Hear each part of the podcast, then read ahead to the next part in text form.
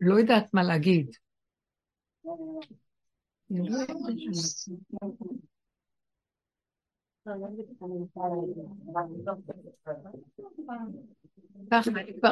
תשבי, תשבי, אני בדיוק מרגישה כמו התינוק. כבר אני אהיה, או שאני אנבח, או שאני אגיד מיהו, או שאני העברות בלי, בלי שכל, בלי הבנה, בלי השגה. קצה הדרך, קצה הדרך. ו... מה אני, כאילו, מה אני יכולה... אה, אני, קראנו את הפרשה של שמות, משה רבינו מסרב ללכת בשליחות שלו. השם רוצה לשלוח אותו, שהוא ילך להביא מסר ל... לעם ישראל, שהשם רוצה לגאול אותם. אז יש כמה, כמה קושיות. קודם כל קצת התקשיתי אל הביטוי, אה, אומר אלוקי, תגיד להם אלוקי אבותיכם שלח אותי. למה זה לא אלוקי אבותיו של משה רבנו? כאילו, כמה פעמים הוא אומר אלוקי אבות, אבותיכם של עם ישראל, אבל תגיד להם, כאילו, הוא לא כלול באותם אלוקים. גם מה כל העניין הזה שהוא מתווכח עם השם ולא אה, מתרצה ללכת. והוא בא בטענות, הוא בא בתואנות כאילו הוא לא מתאים. אז מישהי אמרה לי, הוא היה, כל, היא מסבירה לי, הייתה אורחת צדיקה כזאת בשבת אצלי, הוא היה כל כך ענב, הוא לא היה, הוא לא חשב שזה מתאים לו התפקיד, הוא לא, הוא, זה תפקיד רם ונישא, והוא לא חשב שהוא אה, מתאים לתפקיד רם ונישא שכזה, להיות השליח לגאול אותם.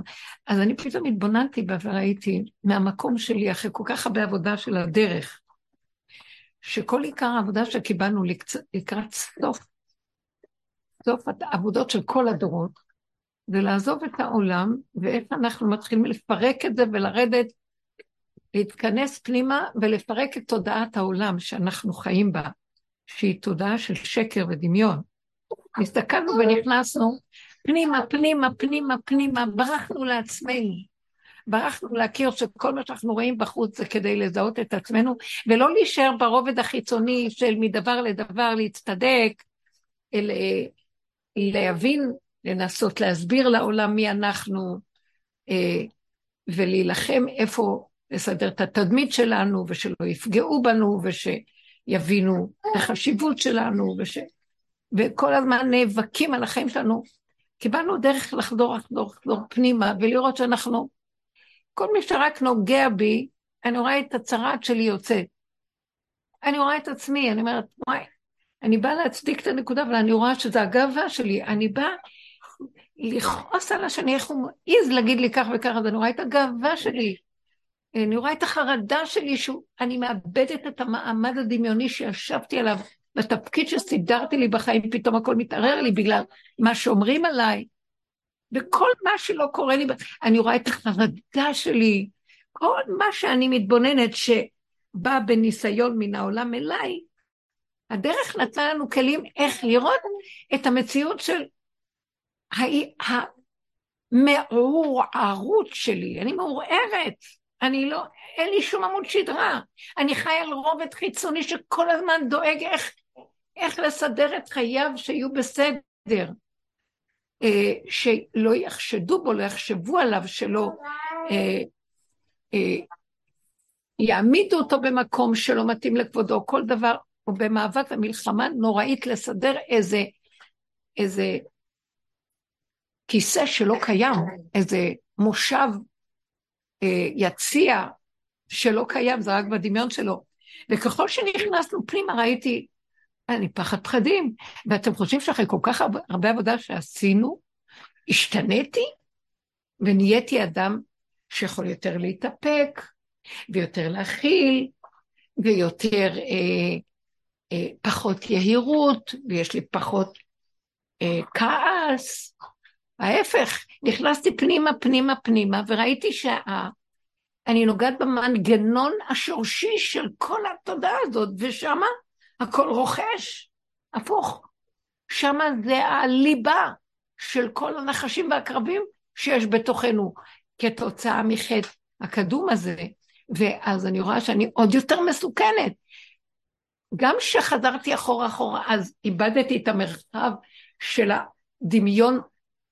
הדמיון זה יסוד הרוח, וחזרתי לגבוליות, גבוליות, גבוליות, אז עוד יותר הגבוליות, עם כזאת רמה שהכל רוכש ורוטט, כל הקלקולים, אז הקומבינה היא קטלנית. עכשיו, הבנתי מה קרה למשה רבנו. היא אומרת לי, מרוב שהוא ענב. ואני אמרתי לה, השתגעת? הלא. השם אומר לו, לך לזקני ישראל ותגיד להם. משה רבנו נבהל, הוא מנסה להתחמק, לך לפרעה, הוא נבהל, הוא מתחמק, הוא אומר, רגע, רגע אחד, והוא אומר, הן לא יאמינו לי. אם אני אבוא אליהם, יש מצב שהם לא מאמינים לי. ישר הוא רואה את הפגם, הם לא יאמינו לי, הם לא יכירו שמי, שאני השם. מי יגיד לו, מי, הש, מי השם ששלח אותך? היא אומרת לי, איזה ענב, איזה בעל אמונה, השם בחר בו, לא סתם. אתם יודעים למה השם בחר בו? כי כל כולו פגום מכף רגל עד ראש, הוא מכיר שאין מתום בבשרו. אין לו התחלה, אין לו כלום, הוא כל כך כלום אחד גדול אחרי שהוא היה, מה לא עשה בחיים שלו? שימש בבית פרעה והיה גם בכוש, והיה, הוא היה, היו לו תפקידים בכירים במלכויות השונות עד שהוא הגיע למדיין, הוא ברח גם מהמלכויות, מתחכי החצר מהמזימות של כל מה שקורה שם. כי כמו שהוא הרג את המצרים, מי יודע אם הוא לא הרג כמה אחרים גם בדרך, הוא עשה מלחמות גדולות אה, במלכות כוש, וכל מיני מצבים, המדרשים מספרים. ובסוף הוא ברח אה, להיות במדבר והציל את הבנות של יתרו, ואז אה, הוא התחתן עם אחת מהן וישב בבית של יתרו וראה את הצאן במדבר. מוישה גרויס, מוישה, מוישה הגדול, הלך אה, להיות פשוט רועה צאן וזהו. אמר, אני לא יכול להיות בעולם. למה? תשלח אותי לפרעה, הקטן הזה ירגיז אותי, אני שלוש מטר, הוא חמישים סנטימטר, כמו שהמדרש אומר, אני אפרק לו את הצורה בן רגע. תשלח אותי לזקני ישראל, והם התחילו לשאול אותי שאלות, מי שלח אותך, מי אתה בכלל, מה פתאום באת לנו, מי אתה, אז מה אם אתה גדל, אתה בן של עמרם ויוכבד, אבל איפה היית כל השנים, אתם לא מכירים את זה? איפה היית פתאום, אתה בא להגיד לנו מה לעשות? מי אתה בכלל? מי אתה שתבוא ליהודים להגיד להם מה לעשות? כל מיני כאלה דברים. והוא פחד מעצמו. הוא היה קצר רוח ברמה שאי אפשר לסבול. אחר כך התורה מספרת לנו שהשם אומר לו, תדבר לסלע, הוא לא יכול לסבול מה שהיהודים עושים במדבר, והוא היכה את הסלע. ברגע אחד איבד את כל האפשרות שלו להיכנס לארץ ישראל, איבד את המעלה בשנייה. הוא קצף באל המילואים, כשאהרון עושה משהו אחר, לא מה שהשם שאל, אז הוא קוצף עליו. הוא, הוא היה כולו עצבני, קוצף, בעל גבוליות. אז למה השם בוחר בו? כי הוא ידע את האמת שלו, והוא הודה באמת, ואמר, אני לא מתאים, כי אני מסוכן מאוד. הוא הכיר את הכלום שלו. מה התחלתי להגיד בהתחלה? דיברתי על משה רבנו, רציתי להגיד משהו. סוף הדרך של אחרי כל כך הרבה עבודות והתבוננות, בתוך התודעה של החיים שלנו, שהיא תודעה שהיא מסוכנת מאוד. למה? היא לא נותנת לנו להיכנס פנימה ולראות את השורש של כל הסיפור פה. אלא כל הזמן מספרת סיפור מימין לשמאל, משמאל לימין. מצדיקה את עצמה, מאשימה את עצמה, מאשימה את השני, רבה עם זה, טוענת על זה, כועסת על זה, דנה שופטת, מבקרת, מפרשת, נותנת משמעויות, מספרת סיפורים, ואף פעם לא תיכנס פנימה לראות את השורש של הדבר. זו תודעה שטחית, שכל המטרה שלה חס ושלום, שלא נעצור רגע וניכנס פנימה להתבונן ולהכיר מה שקורה בפנים, ובאיזה תרמית אנחנו חיים. כי איך אמר משה, אה, איך אמר פרעה למשה? מה אתה רוצה, שהם יצאו למדבר לעבוד את השם? נרפים הם נרפים, תכבד העבודה על האנשים ואל ישו בדברי שקר. מה פתאום? רק חסר שירימו את הראש ויתחילו לצאת לי למדבר ולעשות איזה עבודת השם. שיעבדו, תעמיס עליהם עוד לבנים, עוד זה, שחלילה לא יהיה להם רגע להתבונן בפנים ולראות משהו, כי זה הסוף של התודעה, ואנחנו קיבלנו דרך להתחיל להתבונן פנימה. בסוף תבוא לנו דרך, זה נקרא, אליהו הנביא יבוא לתת לנו כלים איך לשוב בתשובה. מה זה לשוב? לשוב לראות את עצמנו, ולראות שבעצם, אבל אשמים אנחנו. זה כל העולם, זה רק סיפור שדרכה אנחנו חיים, וכל התכלית של כל הסיפור הזה, שסוף סוף נעמוד ונגיד, לא להצטדק, לא לברוח, לא לכסות, לא להתייפייף, לא לעוף לשמיים, גם לא ליפול בייאוש ולהישבר, זה נבלה וזה טרפה, זה גאווה וזה ייאוש, זה אותו קו משני הצדדים, אין לכם שום דבר פה.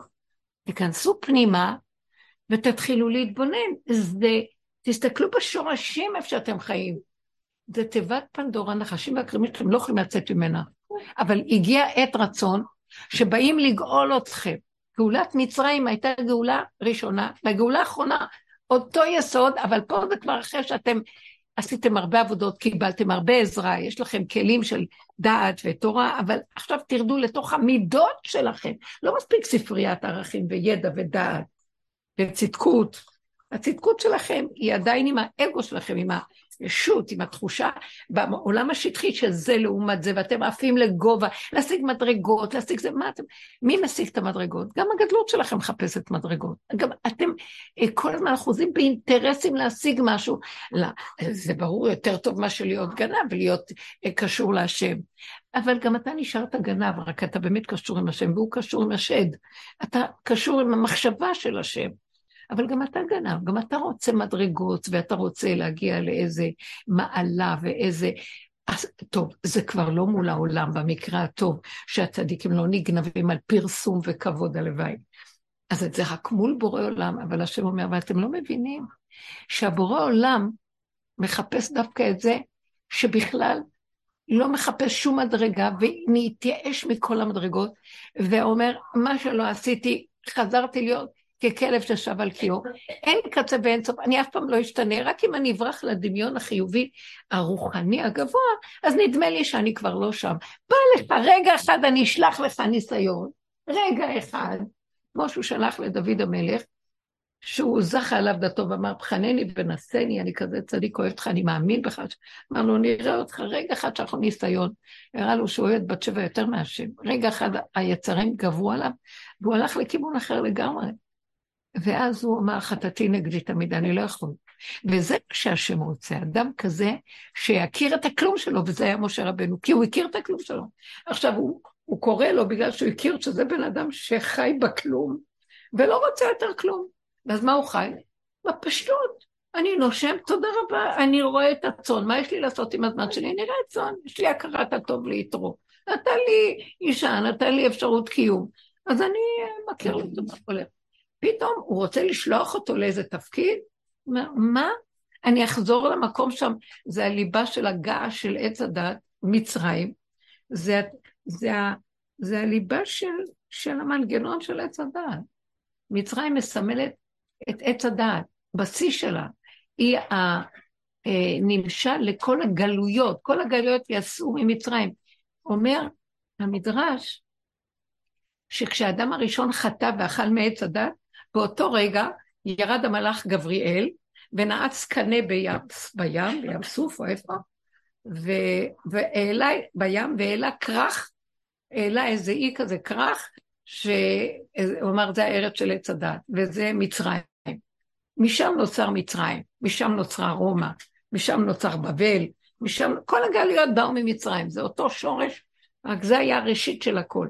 אז מצרים מסמלת את כל התודעה והליבה של עץ הדת. אז הוא אמר, מה, אתה שולח אותי אחרי שברחתי משם וראיתי שהכל שקר כזב. קנאת איש מרעות, צרות עין, מה שאני לא עושה, כלום לא עוזר. זה תככי החצר והמזימות של העולם פה. לא בא לי על זה, עזוב אותי, אני ילד קטן, אני רוצה לנהוג כגמול עלי אמו, כגמול עלי נפשי. מה יש לי לעשות פה בעולם? לא, לא, לא, לא, אין. תיקח, שלח לה ביד תשלח. חפש לך מישהו אחר שיעשה את השליחות הזו. והוא מתחמק עוד פעם ועוד פעם ועוד פעם.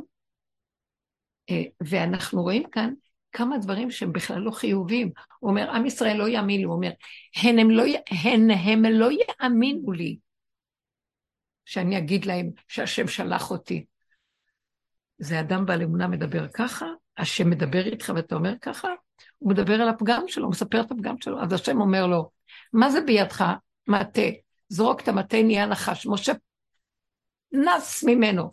הוא אומר לו, אתה מדבר על עם ישראל שלא יאמין לך, אני מדבר איתך, ואתה רואה את הנס שנעשה פה, ואתה בורח, אז מה אתה מדבר עליהם לשון הרע?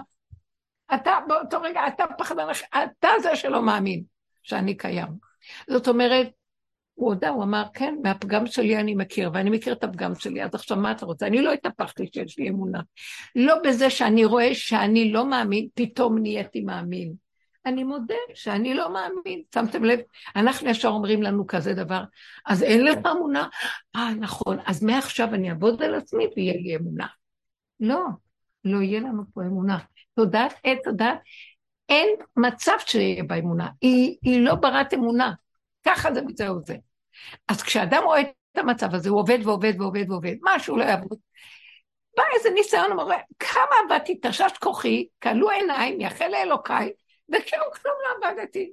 עכשיו, האדם הזה, אם הוא לא יישבר, ואם הוא לא הופך להיות כופר, הוא פשוט נכנע ואומר, אין פה כלום, עץ הדת לעולם לא תהיה פה גאולה. אין גאולה, באור, אין גאולה בתודעה הזאת. אין, תספרו לנו סיפורים עד מחר של גאולה ומשיח. בטח שיש גאולה ומשיח, אבל היא לא נמצאת בתודעה של העולם. זה יכול להיות בעולם, הכוונה בבריאה, אותו קרקע, אבל לא בצורה של העולם. תודעת עץ הדת היא גונבת את הדת, והיא וירטואלית והיא דמיונית. היסוד הראשי שלה, של הדמיון הוא שאני חושב שאני מציאות, ואם אני מצוות, אז יש גם אתה ויש הוא ויש הם, ויש רשות הרבים, כי יש רשות היחיד שנקרא אני, ויש רשות הרבים שנקרא הם. ואם אני מאמין בזה, אז אני גם מאמין בזה, ואין בכלל שום דבר, זה רק דמיון. אין אני וגם אין הם. אם אני עוד מאמין בהם, וזו התודעה שלנו, קורה לי משהו, מישהו אומר עליי, משהו שאני מאוד מאוים ממה שאומרים, עכשיו הוא יפרסם ויגידו עליי, וילכלכו עליי, ואיך אני נראה עכשיו, זה גומר לבן אדם, לא יכול לישון, כאשר אף אחד לא קיים שם, וגם הוא לא. ובעבודות הזאת, בעבודות, בעבודה הזאת שאנחנו נמצאים בה, שאף אחד בעצם לא קיים פה, התכלית שלנו להכיר את זה, להכיר, להכיר, להכיר, ולהגיד, טוב, אני לא קיים והם לא קיימים, אין עולם. אבל אני בתוך העולם. ברגע אני אוציא את האף לקנות במכולת משהו, ובעל המכולת יגיד לי מילה, חזר לי העולם בשנייה. מה אני אעשה? האדם הזה אומר, טוב, תעצור את הגלגל, אני חי פה במיני, מיני, מינימום מה שאני צריך בעולם, לא רוצה עולם, כי אני בסכנה, בשביל מה אני צריך לחטוף מכות? אין לי כוח. אדם שמתבונן לעומק, אין לו חשק להתערבב עם העולם. ואתם רואים מה שקרה לנו בדרך עם כל העבודות. הצטמצמנו, התרכזנו פנימה, אנחנו כן חיים, אנחנו כן בעולם, אבל לא שייכים לו. כאילו, אנחנו בעולם ולא שייכים לו. אנחנו רואים, בעצם זה לא בגלל ש... אני נהייתי יותר נעלה מהעולם, כי אני בעל תודעה אה, חדשה. לא, מה פתאום? אני והם, אני יותר גרוע מהם. כי הם לא מודעים בכלל, ואני כבר יודע מה זה האמת, ואני בשנייה נדלק, והם עוד ישנים, ומרחפים, והם בווירטואל הכללי, ואילו אני ירדתי מהכלל, ולוקח אחריות עצמית ולא מתכסה מאחורי הכלל יותר כלום ולא בורח, ואני לוקח אחריות ואני רואה, וואי, אני ברגע, הגיע אליי הכעס, גמרנו. ברגע, אני רק אראה משהו שאני רוצה ואני, החמדנות שלי תגמור עליי. ברגע זה, ברגע זה, אני בשנייה יכול להיות הגונב הכי גדול, החמדן הכי גדול, הרשע הכי גדול, ואני בסכנה. זה מה שאמר משה רבנו. ברגע, רב אושר היה אומר דבר כל כך יפה. הוא היה אומר, למה מוישה רבנו נהיה מוישה רבנו, ובלעם הרשע נשאר בלעם הרשע. כי בלעם חשב שהוא כבר מוישה רבנו, ומוישה רבנו כל הזמן פחד שהוא בלעם. מאוד יפה. כי כל הזמן הוא ראה את המציאות שמה סתם היה בלעם בזמנו? הוא ובלעם, יש להם אותו יסוד, אבל מה, בלעם שפך את כל המציאות שלו החוצה, והוציא את כל הלכלוך. ואילו מוישה רבנו ראה את זה, וחי את סכנתו, שהוא יחריב בעולם עוד רגע. אז הוא לא רצה ללכת לשליחות. תבינו מה אני מדברת? וזה בדיוק ממבט אחר לגמרי ממה שאנחנו נוטים לראות בעץ הדת החיובית הצדקנית שהייתה אצלי, היא עפה לרוחניות ולצדקות, והיא אמרת לי, את רואה איזה ענב הוא היה? אמרתי לך, מה זה ענב? אמרתי לה, את חושבת שזה ענב מול העולם? אין ענב מול העולם. הוא היה מול בורא עולם, אין מתום בבשרו, מכף רגל עד ראש, והשם אמר, תורה אומרת עליו, והאיש משה ענב מכל אדם. כי הוא חי את סכנתו, זה נקרא ענב. שהוא יודע שהוא הולך להרוג, בכלל לא מה שאנחנו תופסים ביופי של עץ הדעת וביפייפות העליונה של הדמיונות החיוביים, שכאן הכל נגנב במין נאורות כזאת דמיונית. אנחנו בתרבות טיפשית, מלאה נאורות ויפייפות שהיא ריקה. בניסיון הכי קטן, כולם לא מוצאים את עצמם. אה, כל ההיגיון הנאור מתרסק, ואף אחד לא יכול לנסות לעשות משהו, להציל מצב. ורגע אחרי שקצת נרגע, כולם אומרים, לא, אבל אתם יודעים, אל תדאגו, אנחנו בשליטה, אנחנו זה בסדר, זה עוד פעם חוזרים להתעופף עם רעיונות, וברחו מנקודת האמת. אין אדם שיכול להשיג אלוקות, גאולה, גאולה זה הבאת מדרגת אלוקות, בלי שהוא עובר את התופת של הכרת הכלום שלו מרוב מכף רגל עד ראש, רק לכלוך. ואם הוא לא נשבר, ובסוף אומר, נכון, זה מה שאני. והוא מודה ואומר, אבל זה לא בשבילי העולם. זה לא שזה זה מה שאני, זה מה שהאני שמסתתר מאחורי יפייפות. ובאמת, באמת, בפנים, אני מהות פשוטה של תינוק. מה אתם רוצים ממני בכלל? למה שמתם אותי בעולם פה? רגע שמתם אותי בעולם, רגע אני אוציא את הראש, יאכלו אותי ואני אוכל אותה בחברה. לא מתאים לי פה להיות. אתם שומעים? אתם מבינים משהו? הוא הגיע למסקנה שהוא אומר, מעוות לא יוכל לתקון. אני לא יכול לתקן את הדבר הזה. אני לא יכול לתקן את העולם. אני לא יכול לתקן את עצמי וגם לא לתקן עולם. מה שאני לא אתקן חוזר שוב פעם. זה גלגל חוזר בעולם ונגמר הסיפור. אז האדם הזה חי את סכנתו ולא, הוא מתחיל להצטמצם, הוא בעולם, אבל הוא מתחיל להשתמש במיני מינימום של העולם. הוא, הוא חי בהשלמה וקבלה, שהוא הסכנה הכי גדולה, אם הוא רק יוציא את הראש ויתערבב רגשית או דעתנית עם משהו, הוא מסוכן. אז הוא מתחיל לכבות את הסיפור של העולם, כי הסיפור זה במוח. באמת, באמת, אין עולם. יש בריאה יפה, יש עצים, יש שמש. תלכי, תקני מה שאת צריכה. לא צריך הרבה לדבר. אה, תלכי, המכולת, תתחיל, תקני בגד, תיכנסי לפה, את רוצה לאכול משהו, תאכלי פה. הכל קטן, מדויק, קרוב אליי. ברגע שאת מתחילה להתחבר ולהתייפ... ישר ישדדו אותך ותתייפייפי, וישר תגנבי ותאבדי את האמת ואת הזהות הנכונה של הילד התמים שבתוכך. על המקום, יעוטו עלייך וילעסו אותך ויאכלו אותך. ואז אדם כזה הוא פשוט חי בעולם, משתמש במינימום, ולא מתח...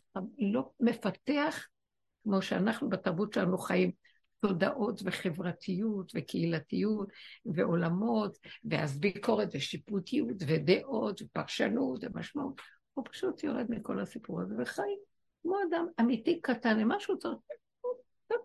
וכל הזמן פיו רוכש תשמור עליי. אם אתה לא מקיף אותי בעיגול שלך, אני הלכתי לאיבוד. אה, באיזשהו מקום קראתי במדרש, משה רבנו, כשאהרון אומר לי, תתפלל על אחותנו מרים המצורעת. תתפלל עליה.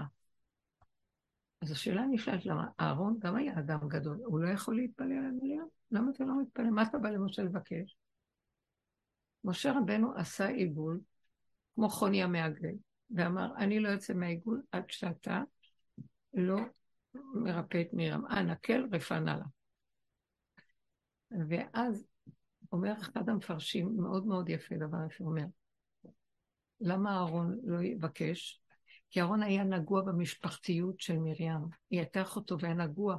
לא יכול היה, הוא התרגש והתפעל והיה לו כאבים מאוד גדולים. ומשה רבנו פנה אליו ואומר לו, אתה פחות נגוע ממני, ואז משה אמר לו, גם אני נגוע, ואתה יודע משהו? אני כורך סביבי קו להבדיל את עצמי מסדר עולם. לא אכפת לי, היא לא קשורה איתי, אין לי שייכות אליה, לא, שום דבר בעולם לא שלי. התרוקנתי מהכל, ואני חי ברובד אחר לגמרי, שראיתי שהעולם סכנה. אז אני מאוד מאוד נזהר. מהמקום הזה, אני פותח את הפה ואומר, נתון שהבאת לי, אני אקח אותו, אנא, כן, רפנה לה. אני אומר, והשם עושה. מי זה? השם מדבר מהפה שלי, והשם ממני פועל בשביל מרים. כי אני דיברתי, זה לא האני של האדם, של עץ הדת, זה הכלום והריקנות של בשביל מה נתת פה לאדם? הוא מדבר, אז הפה, אם הפה דיבר בריקנות הזאת, אז חייב להתגלות. מה הוא אמר ויהי? אף אתה תאמר ויהי, כן? מה ברוך שאמר והיה העולם? גם אתה תגיד ויהיה. זה מה שבכלל כל המטרה שהשם רוצה, הוא הביא את האדם כדי שיגיע למעלה הזאת. מה אני בורא? איפה אתה בורא? אז, אז להגיע למקום הזה. ואז הוא היה צריך לכרוך, הסימון הזה, גם חוני המעגל, כרך ואמר, אני לא יוצא מהעיבוד, כי על פי טבע, אני, יש לי טענות. איך יש כאן עם רב ימותו ברעב, בצמא, אתה לא מוריד גשם? הלוא זה כל הקיום של האדם, הגשם, אין גשם, אין לחם, מה אתה רוצה שנעשה? הוא אמר, אם אני אבוא אליך בטענות ואני אטען, אני בסכנה. ואתה גם תדון אותי. כמו שאליהו הנביא דן ואמר, אתה את הליבה האחורנית, אתה זה ש... אתה סידרת את הסיפור פה. אתה שולח אותי מצד אחד, צד שני אתה גם מסדר להם. אתה כאילו מתחמן אותי, אתה משחק עם כל העניינים ואתה צוחק והשתעשע בנו. הוא בא בטענה, כי הוא היה איש שמת, לא יכול היה לסבול. והסם בסוף אמר לו, אה, אתה ככה מדבר דלטוריה על בניי, בתוך כל זה אתה גם אומר, אז אני, אה, הוא דן אותו, השם אה, העניש אותו על הדבר הזה. אז אה, חוני אמר, אני עושה עיגול. אני לא מקשה קושיות, אני רק אומר, אני לא יוצא מפה עד שאתה בגשם. למה, כמה, איך, מדוע, מתי ואם ואולי ואבל ופן. לא שואל, לא כלום. אני אומר, תוריד גשם. אתם מבינים מה אני מדברת עכשיו? אני רוצה לדבר על העיגול הזה. אנחנו במקום בעבודה שלנו שלא נשאר לנו כלום. אמרתי לבנות ביום ראשון, קחו חישוק כזה של התעמרות, וככה תלכו בעולם.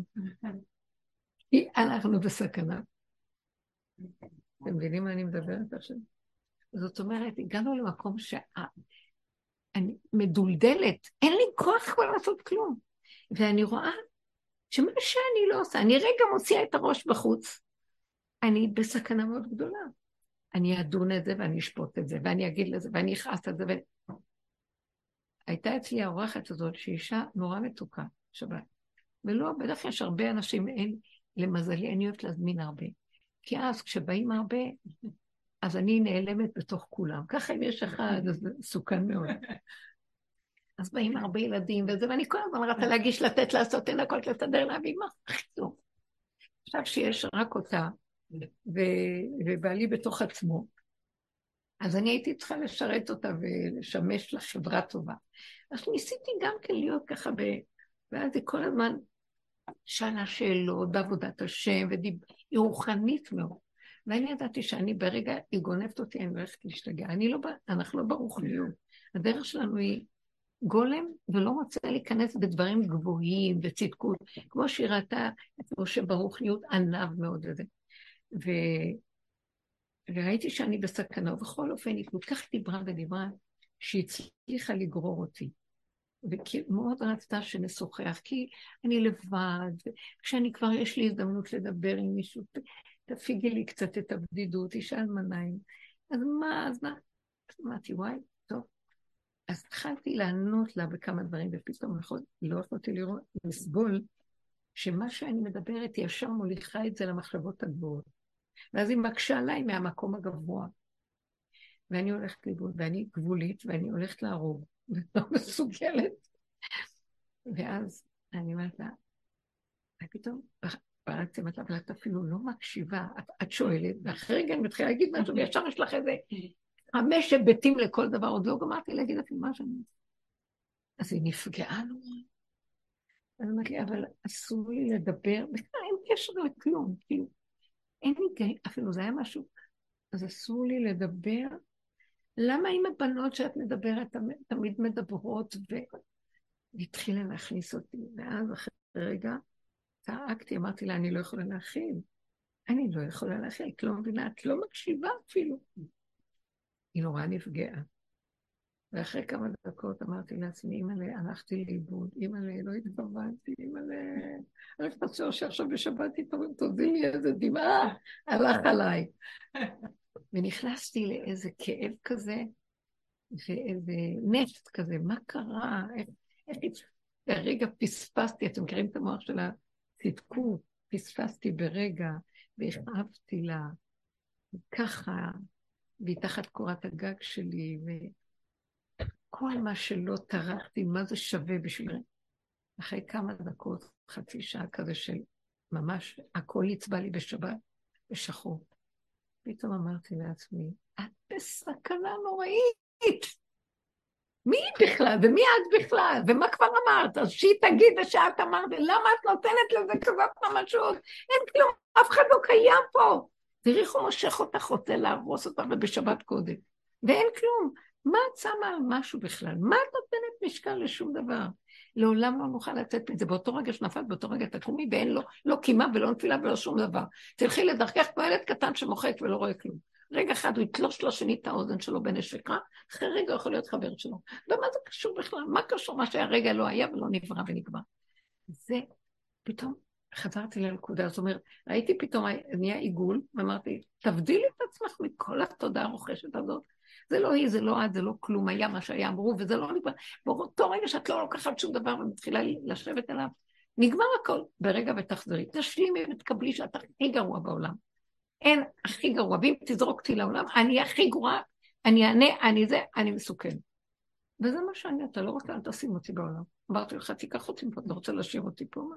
יש כל כך הרבה קידוש השם עכשיו, אנשים הולכים והולכים לכיסא, אה, איך אומרים, לכיסא הכבוד, כי הם מוסרים את נפשם, אז מה יש לי לעשות?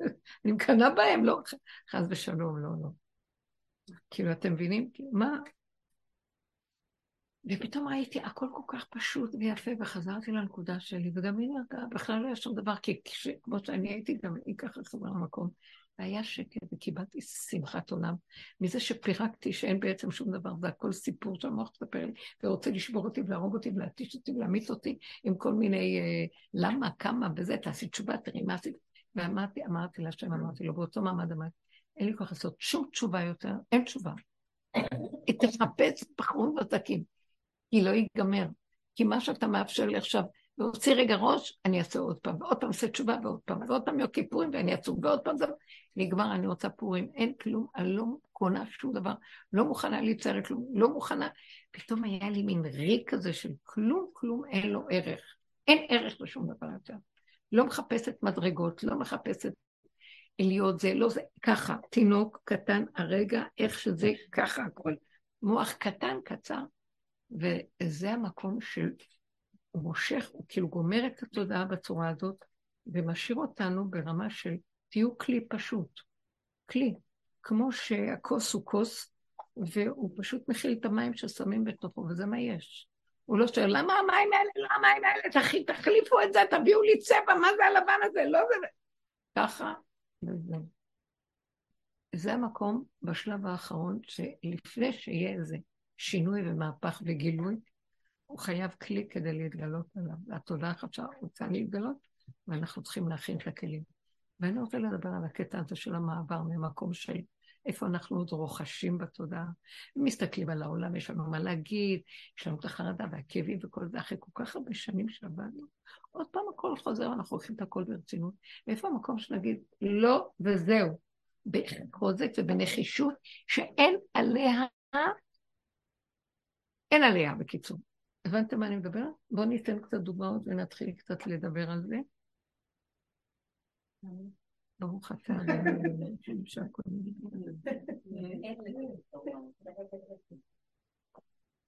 זה רשימו של שיבה. זה נורא. המריבות שמפרקת את העצמות. טוב.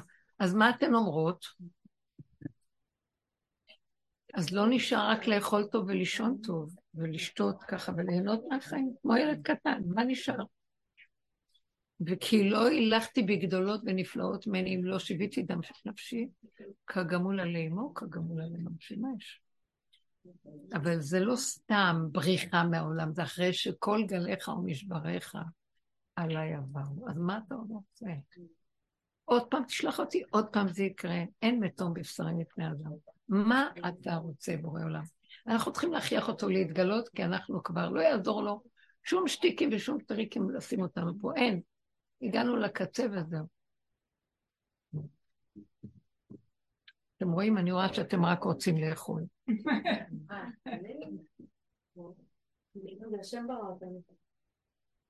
הוא ברא אותנו איך? כמו תינוק? כן, גם, שנרצה גם לאכול. עוד פעם. שנרצה גם לאכול. ש? שנרצה גם לאכול. רק, רק הוא ברא אותנו. תראי מה קרה לנו. הוא ברא אותנו כמו, תקשיבי, שבת זה התכלית, נכון? כל ששת ימי השבוע זה תיקון בסערה של כאילו תיקון. באה שבת, מה אנחנו עושים בשבת הזאת? כל היום רק אוכלים, אוכלים ואוכלים וישנים. זה מתיקון. ואף אחד לא שואל, מה עשיתי היום? ככה אני חי, איזה תת רמה? לא, נהנים מהאוכל, נהנים מהשינה. זה רובד שלא חושבים ומפרשים את זה כדבר נחוץ ושלילי. למרות שזה ממש אה, הפגנת הקיומיות הכי פשוטה זה שבת. בלי להתבייש אפילו. איזה יפה זה, למה בשבת אנחנו מסכימים? להיות בלי מחשבות, בלי קושיות, בלי שאלות, בלי טרדות, בלי להצטער, בלי לחשבן, אוכלים טוב, יושנים טוב, ונהנים. מה, למה שמה זה מתקבל על הדעת ופה בששת הימים זה לא? כי אנחנו אחוזים בטירוף של תודעה שמה שלא תיתן לה, כלום לא מספק אותה. הב הב. אה, כל זה אינו שווה לי. מה שלא ניתן לה. דמיון שלא נגמר. ואנחנו צריכים להתעורר מהדבר הזה, ולהיות בעלי אה, עוז אמיתי, להודות באמת הזאת, ולהגיד, אני לא רוצה להמשיך להצטרף אליה. אבל אנשים אומרים, למה? כי הם עוד לא מתבוננים להכיר שעל בשרם הם כבר קציצת אדם, אלא המוח עוד מושך אותם ליסוד הרוח. לא, אולי נשיג, אולי נגיע, נגיע למדרגות, נתקן את הנפש, נסדר את העולמות, אה, נביא את הגאולה. הוא אומר, תשתקו, אין פה גאולה בכלל בתודעה הזו. אי אפשר להביא גאולה. כל חסד שאני עושה בתודעה הזאת זה חסד לאומי עם חטאת. אני עושה את זה בשביל איזה אינטרס וגנבת דעת. נכון, זה יותר טוב ממה שאני לא אעשה ואני אלך עם הנוחיות. זה לעומת זה, אבל הגאולה לא נמצאת לא בזה ולא בלעומת זה. זה עץ הדעת טוב ורע, זה לא, אין שם כלום. אסור להתפעל ממנו ואסור אה, לנגוע, זה, דיברנו על זה כל השנים, שהוא היה בגן העדן, למה היה צריך להיות שם? אז הוא אומר להם, מכל עץ הגן אכול תאכל, מעץ הדת לא תאכל, טוב ורע לא אוכלים. אז למה שמת אותו בגן? כי זה הניסיון שלכם, הוא יהיה בגן, ותדעו לכם שהתיקון שלו, כמו חווה אם כל חי, רוצה לתקן את העץ. היא אוכלת מהכל כדי לתקן אותם. תאכלו, תתקנו. את זה לא, אז למה שמת? כי התיקון שלו זה על ידי זה שאתם לא ניגשים אליו ולא מתקרבים ולא אוכלים, לא נוגעים, גם לא אוכלים. ואם אתם מתקרבים אליו, הוא בולע אתכם, אתם מתערבבים איתו ונהיים בהתפעלות והתרגשות, הלכתם לאיבוד. לא רק שלא תיקנתם אותו, הוא בלע אתכם והפסדתם, ואתם אותו לא תיקנתם. אז התקנה שלו זה לא, לא להתקרב, לא להפעיל אותו בשום צורה. לא להיות בהתפעלות והתרגשות ממנו כלום, שום פרשנות. אז מה שלא עשינו שם בהתחלה, וכן אכלו מאת הדת, בסוף נצטרך לעשות. עכשיו אני מסתכלת ואני אומרת, אימא, פחד פחדים, התפעלתי ממנה, האורחת שלי, לשנייה, כמה חייתי את הסכנה, אמרתי, וואי, התפעלתי. מה עשיתי? למה, איך, איך יציל אותי? ואני לא רציתי. ואז התחלתי להתפעל מזה שהתפעלתי. ואז לרגע אומר לי, אבל כל הסיפור זה לא להתפעל ממנו, אם לפני, אם אחרי, אל תתפעלי, טק, שלום, סגרתי. אם רגע אחת לא עשיתי, אז הרגע הבא. מה זה משנה, העיקר כמה שיותר מהר. ככה הוא רוצה אותנו עכשיו בעולם. תקעתם, הבנתם מה אני מדברת? זה איך שהוא רוצה אותנו עכשיו בעולם. שלא, אפילו אם נכשל נפל משהו, כי אי אפשר, קודם כל, שאנחנו באמת צריכים הרבה תפילות וצעקות, איך אתה שם אותי פה בשנייה, אני הולך לגמרי. משה אומר, אני במדבר, מה לי וללכת עכשיו לכל הסיפור הזה, הקלחת הרוכשת הזאת של קדחת. זה, זה צרעת, אני אלך, אני נדבק בשנייה, מי יכול לעמוד מול זה? והוא לא עוזב את... עד שהשם לא אומר לו שהוא הולך איתו. את, אני איתך, אל תעלנו מזה אם אין פניך עולות עמנו, אל תעלנו מזה, מי יכול לעמוד בכל המציאות הזאת בכלל? כי גם עם זה שאתה בתוכנו רגע אחד, אני זז הצידה, אתה נעלם ואני אה, נגנב. אין סיכוי פה. אז בוא נגיד שאומר, אני איתך, אני איתך, אני איתך. ובאמת הוא היה איתו. ובאמת רגע שמשה רבנו, הטבע שלו זך עליו טיפה יותר, כבר השם זז, כי אין אני והוא יכולים לדור בכפיפה אחת. עץ הדת והטבע וה, והאור האלוקי לא חי. זה אנטיתזה, זה סתירה, זה מסך שמפריד. אז הוא אומר לעצמו, טוב, עשיתי את זה, וזהו. בואו נקבל, ואחרי רגע, כי היה ולא היה. אתם מבינים? יש תמיד את התקנה, לא היה, נגמר, מחוק, לא מבין, לא זוכר, לא יודע. דימנציה בבחירה. ממש. הסוף של הבחירה זה לתת לבעל הבחירה את הבחירה ולהגיד לו, אני מוותר על הבחירה. אני בוחר שאתה תסדר את העניינים פה, כי אני לא יכול. ואם אני הולך בעולם ולרגע נפלתי, מה אכפת לי? זה לא קשור אליי. שום דבר אני לא רוצה שיגע בי. כבר אני לא, אני על סף שלא יכול לסבול עוד חוד של סיכה אחת מהכאבים של החיים. אתם שמה? רק שמה האדם הופך להיות למקום של איך... את יכולה לתאר את המקום הזה? תגידי. מה? כלום. אנחנו מתהלכים בעולם, ואנחנו במקום של, שימו לב, אז איך יראה אדם כזה? לא שואף לכלום, לא מחפש להגיע, אה, אין לו רב של איזה מדרגה או משהו, אה, הוא לא מתפעל שאני אומר משהו, מה אכפת לי שיגיד הוא צודק? אה, אני, יש מישהו שאני מאוד אוהב, והוא נמצא עכשיו בעזה וזה, וזה, אני אומר לעצמי, אני לא יכול להכיל את הכאבים ואת החרדות, זה לא קשור אליי. שמעתם? זה לא שכנוע עצמי, זה שחרור של כל התפיסה של עץ הדת, שהיא מרמה אותנו שזה שלנו, יש לנו קניינות ובעלות על העולם. זה הילד שלי, זה בא לי, זה המשפחה שלי, זה הקהל שלי, זה מה שהמדינה שלי. אין לי כוח יותר להסתתר מאחורי שום דבר שהוא שם, והמוח שלי עושה לי שייכות אליו, מוח עץ הדת. מה זה קשור אליי? זה לא קשור אליי פה כלום. אם אתה רוצה השם, אני קשור איתך, כי אני, אתה זה דבר אחד. אני כמו גולם שלך. אתה רוצה, הנה ידיים ורגליים. אתה תוליך אותי ותקשר אותי, וכשאתה מחבר אותי לאותו אדם בחוץ, מה שלא תעשה, שום דבר לא יכול לכאוב לי. אני לא יכול לסבול יותר את הנפרדות שזה שלי, מה שבעצם הכל תמיד שלך, ואני עשית את זה שלי. ולקחתי את זה ממך, אתם מבינים? ועכשיו אני דמי בראשי, אני חי את הכאבים. כל עוד זה שלי והכל הולך לי, אני חי בסיפוקים על הגובה. לא הולך משהו הכי קטן, אני בשקלות של הכאבים והצער והרוגז ומחובים. לא מכילה. אני מעדיפה לוותר על כל הסיפוקים, שרק רגע אחד של צער לא יבוא עדיין. לא יכולה לסבול את זה. אתם מבינים מה אני מדבר? לא צריך. אז אני מחזירה לו את הכל, זה שלך, לא שלי. הוא אומר, אה, כן? זה הקניינות, קין והבל מסמלים את שתי המידות האלה. קין היה בעל, הבעלות, הוא רצה בעלות על העולם. והבל אמר, קח, מה שאתה רוצה, תיקח, תיקח, תיקח, אבל הוא הפקיר לקין, לא הפקיר להשם. הוא היה מול קין, אז הוא הלך בהפקרות. יש כזה אנשים שלא אכפת להם כלום. אני לא מדברת על זה, אני מדברת להחזיר להשם את הקניינות. וקין אמר להבל, מה, אתה דורך לי על האדמה? הוא היה איש אדמה, וקין היה איש רוח. אז הוא אמר לו, אתה דורך לי על האדמה, שני אנשים בעולם, והוא דורך לו על האדמה שלו.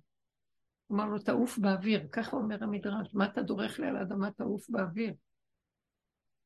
והוא הרג אותו. איזה קניינות מזעזעת. מה אתם חושבים שזה קין? זה אני. כל רגע, אני מוכנה, אני כזה, הבית שלי של כל עם ישראל, וכל מה שיש לי של כלל ישראל, ואני מוכן לתת והכל והכל.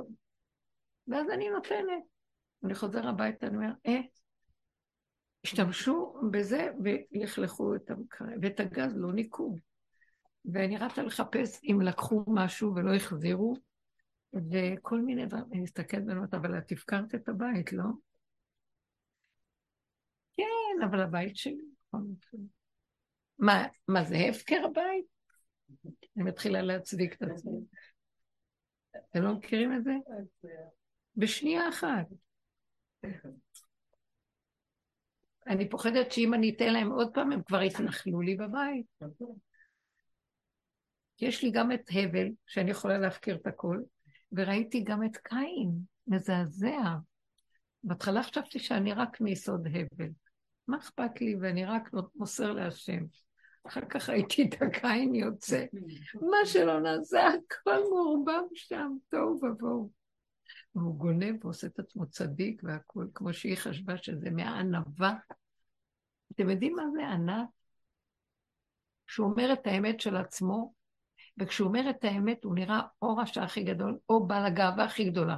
רבי נחמן אמר, אני איש פלא, פלא כמוני לא היה מעולם. תגידו, אין הדעת סובלת בתודעה של העולם. מה היו גדולי עולם, אתה יותר משה רבנו, אתה יותר מרבי שמעון בר יוחאי, מה אתה מדבר דיבורים כאלה, מה, כולם מתקיפים את הדיבור הזה. ואני אומרת להם, תקשיבו, מה, מה האגו שלכם קופץ לכם? הוא היה כמו ילד קטן שאמר, ילד כזה לא היה מעולם. כל אחד צריך לקום ולהכיר את הנקודה האמיתית שלו ולהגיד, כזה אין בעולם חוץ ממני. אתה לא מתבקש להיות משה רבנו, אתה צריך להיות מה שאתה, זו שאמר. אני לא צריך להיות משה רבנו, אני צריך להיות מה שאני.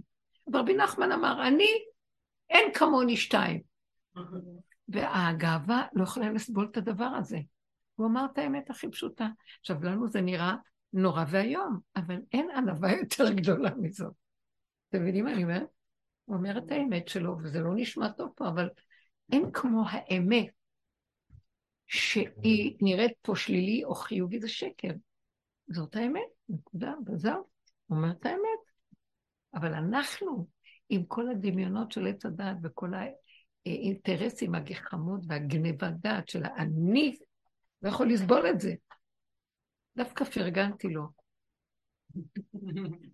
כן. זה מאוד יפה. אז אנחנו צריכים להגיע לקצה הזה של... אה, אנחנו לא רוצים שם, אנחנו לא רוצים נחלה וחלק פה. זה שלך, חלקך ונחלתך, ותעשה את מה שאתה רוצה. אתה הבטחת לנו את ארץ ישראל, אף פעם לא השגנו מה שהבטחת לנו את ארץ ישראל. אף פעם היא לא שלנו. גם כשישבנו פה בארצנו, כל הזמן באו הגויים, וכל הזמן פירקו אותנו מפה. לא נתנו לנו לשבת פה. אז איפה היא שלנו? עד שבעל כורחנו החריבו לנו, הכל, הדמיון שזה שלנו, אנחנו החרבנו במו ידינו את, את בתי המקדשות ואת ה... כי זה שלנו. זה לא יכול להיות שלנו. אם אנחנו לא עוברים דרך זה שאנחנו מפרקים את השלנו הזה, לתת אותו, את הכל לבורא עולם, ולי אין כלום, רק אז, מכוח זה שאני פירקתי ונתתי לו את הכל, ואני רק כלי שהוא יכול להתיישב, אז זה שלו, בתוכי. אז זה כאילו אומר לי, שלי בתוכך, זה שלך, שלי שלך זה אותו דבר. אני ואת דבר אחד. אבל זה לא האני של מה שאנחנו מכירים מהמציאות הקודמת. הבנתם מה אני מדברת? אז האדם הזה, באמת, אה, השם נותן לו לרגע את הקנינות, אבל הוא אומר, הוא יודע, כי כל עוד הוא חי פה, תמיד זה מושאל, זה לא שלא פה כלום. אז אדם כזה, השם יכול להגיד לו, ארץ ישראל, קח אותה. בית המקדש, קח אותו. אבל אנחנו לא. הבנתם מה אני אומרת? עד שאני לא מחזיקה. אני מסתכלת ואומרת, תגיד, מכרת לנו איזה לוקש? מה זה? כל כך הרבה דורות, ואנחנו לא מצליחים שיהיה לנו פיסת, פיסת נחלה במנוחה בשקט. חוץ מאמות שלמה המלך, שלשיטת הרמב"ם הוא היה משיח. לא דוד המלך, דוד הכין את הקרקע, הוא היה משיח השם שמשך אותו בשמן המשחה להיות מלך. אבל הוא הכין את הקרקע למשיח, ומשיח באמת התגלה בשלמה, שלא היה כמו הימים של שלמה באף דור. עשירות, והיה כבוד ליהודים בארץ ישראל, וכל האומות רצו רק אה, להתחבר לעם ישראל ולשרת את שלמה המלך. ואלו לא מיסים, ולא היו מלחמות בימיו, עד בלי ירח. לא היה חיסרון הירח של חצי מאיר, חצי מלא, כל הזמן היה ירח מלא. זאת אומרת, היה שפע וברכה ושמחה וחיות, וחוכמה ירדה על העולם, ושם טוב משמן טוב, מה לא היה פה? אז חוץ מזה, כל הדורות זה רק צער ובז מכאובים. עמים עברו כאן, שלטו, נכנסו, יצאו, נלחמו, כפו על היהודים פה שישבו על, על עם ישראל פה. היה צער מאוד מאוד גדול. חורבן בית שני היה יותר מהשואה. אה, בית ראשון גלו ובלאגן היה פה, לא נשאר כאן כלום. אה, חזרנו לארצנו. אתה חושב שאנחנו במצב יותר טוב? ניסינו להקים לנו איזה מלכות פה שנקראת ישראל. איזה מדינה, מה הולך פה, הכל בלאגן. לא יודעים, הסוף מאוד לא ברור. זה הולך להתפרק, כאילו לא ברור. אין, שום דבר לא ברור. זה לא שלטון שברור מהו, וגם איפה הכוח שלו וכלום. השם מפרק את הכל, שכולם ידעו שאין כאן שום דבר, אין עוד מלבדו. הוא הולך להביא משהו אחר. עכשיו, מה שנשאר לבני אדם, להכין את הכלים שלהם. מי יודע מה הולך להיות? אם אני לא אכין את הכלי הזה, שאני לא מתפעל מכלום, ואני לא מפחד ולא נשבר מכלום, כי אין לי לאן ללכת, אין כלום. מוח כזה קטן, שרק חי את הנשימה רגע רגע ומתחדש איתה, ולא שלי פה כלום. אדם כזה יכול להישרד. ורק הוא, לא רק שיכול להישרד, הוא גם מהווה כלי לאור הזה שיורד. שדרכו, דרך הפשטות הזאת, שאין את הישות הזאת של עץ הדת, יכול האור הזה לרדת. מה זה האור הזה? הוא לא נמדד במסה, זה ננו, זה נקודה הכי קטנה של עוצמת אור. הוא מחפש את הפשטות של כלום כזה בקבוצה קטנה, ואז יש לו גילוי פה בעולם, הוא לא שובר את העולם. מי רוצה להגיע למקום הזה? צריכים להכין כלים, וזה מה שאנחנו מדברים. אנחנו לקראת הסוף של התהליכים אחרי כל כך הרבה שנים של דיבורים ועבודות והתרוקנות של התודעה, צעד אחר צעד אחורה, להיות בקטן, בפשטות, מה שאפשר עושים, לא להתבלבל, לא כלום קטן, טיפה של מצוקה ישר אני רואה, חרקתי מהנקודה, הגבול שלי התרחב, אני בסכנה, חוזרת, מוכנה לוותר על הכול, להגיד, לא להתפעל, לא להתרגש, לא להיות עם אה, מצוקות למה, כמה, אין מוח ששואל, אין למה, אין כמה, יש ככה וזהו. ומתחדש אחרי הרגע הבא. אתם יכולים לחיות בחוויה של רגע-רגע, ובמתיקות ובפשטות. לא, יש לי ילדים, אני, יש לי זוגיות, מה, כל אחד מצדיק. מה זה קשור לזוגיות וילדים? אם אני חי ככה, יש מי שיחבר את הילד אליי, ויש מי שיחבר את הבת ואת הזוגיות הזאת תסדר. איש ואישה זכו שכינה ביניהם. למה אני צריכה לסדר אותה עם הגחמות של המוח? תגידו, למה? הבנתם? אל תפחדו. לכו על זה, לכו על זה, כי אין שום דבר אחר. אין שום דבר אחר. כל רגע תשחררו, כל רגע תשחררו, כל רגע תשחררו. זה מדהים. אני מול האנשים, אני מפוקה, אבל המוח שלי משתעמם. צריכה כל הזמן לקרוא משהו, לשמוע משהו. מה זאת אומרת משתעמם? הוא מדבר, הוא מקשקש, נכון? אני צריכה תמיד כל הזמן לעשות את זה, לשמוע איזה דבר, לראות איזה משהו. להתפעל ממשהו או סתם מעסיק כאילו, תקשיבי, תמוש, הוא ירחש פה. פה יהיה בית משוגעים, מה זה קשור אלייך? תשאירי את זה ורדי למטה. את אומרת שמשעמם לה שם. משעמם לך במוח? לא, משעמם לה שהיא יורדת מהמוח. משעמם לך שאת יורדת במוח? כן. תרדי עם ההכרה שלך, לא עם הרחש של המוח. כן, אני רוצה להיות שם בבית. בוא ניקח דוגמה. לשמוע פודקאסט, אני צריכה לשמוע שיעור תורה, אני צריכה לשמוע משהו רק בואו, אתם יודעים משהו? אני אגיד לכם, בואו נעשה תרגיל. בא, אני אראה לך, יש לי שממה, מה אני אעשה עכשיו? מרים טלפון לחברה, בואו נלך לקחת ספר. בואו תעשו תרגילים לא ללכת על המחשבה הזאת. לא לקחת ספר, לא להתקשר לחברה ולהגיד, תפתחו את הפה, תראו איך שהוא מפיק את השממה.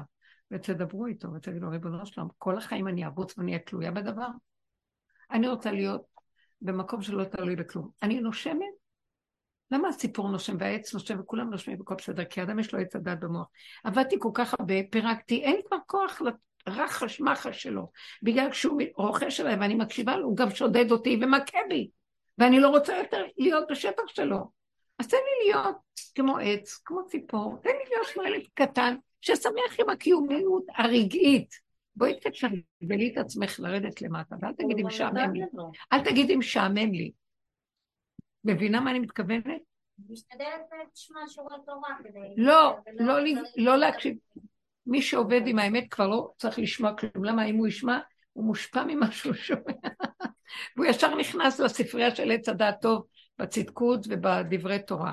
אנחנו עוברים עכשיו מדברי תורה, מדברי אלוקים חיים, לבחינה של גילוי אלוקים חיים. את רוצה להישאר בדברי, או שאת רוצה לחיות עם החוויה של הגילוי? נכון שזה יותר טוב בעולם, בתודעה של העולם, זה לעומת זה, זה יותר טוב. אני כבר לא רוצה בלעומת. אתם יודעים למה? כי לקראת הסוף עץ הדת הוא מאוד תחמן. מתלבש בתחפושת, ומהלעומת הזה הוא הולך גם לעומת הזה בתחפושת. והוא נכנס בתוך הספריית ערכים המאוד יפה, התורנית, והוא בתחפושת. והוא שד בתחפושת. הוא גונב אותנו מאוד טוב שמה. אני לא מאמינה יותר. לא מאמינה. זה סיפורים.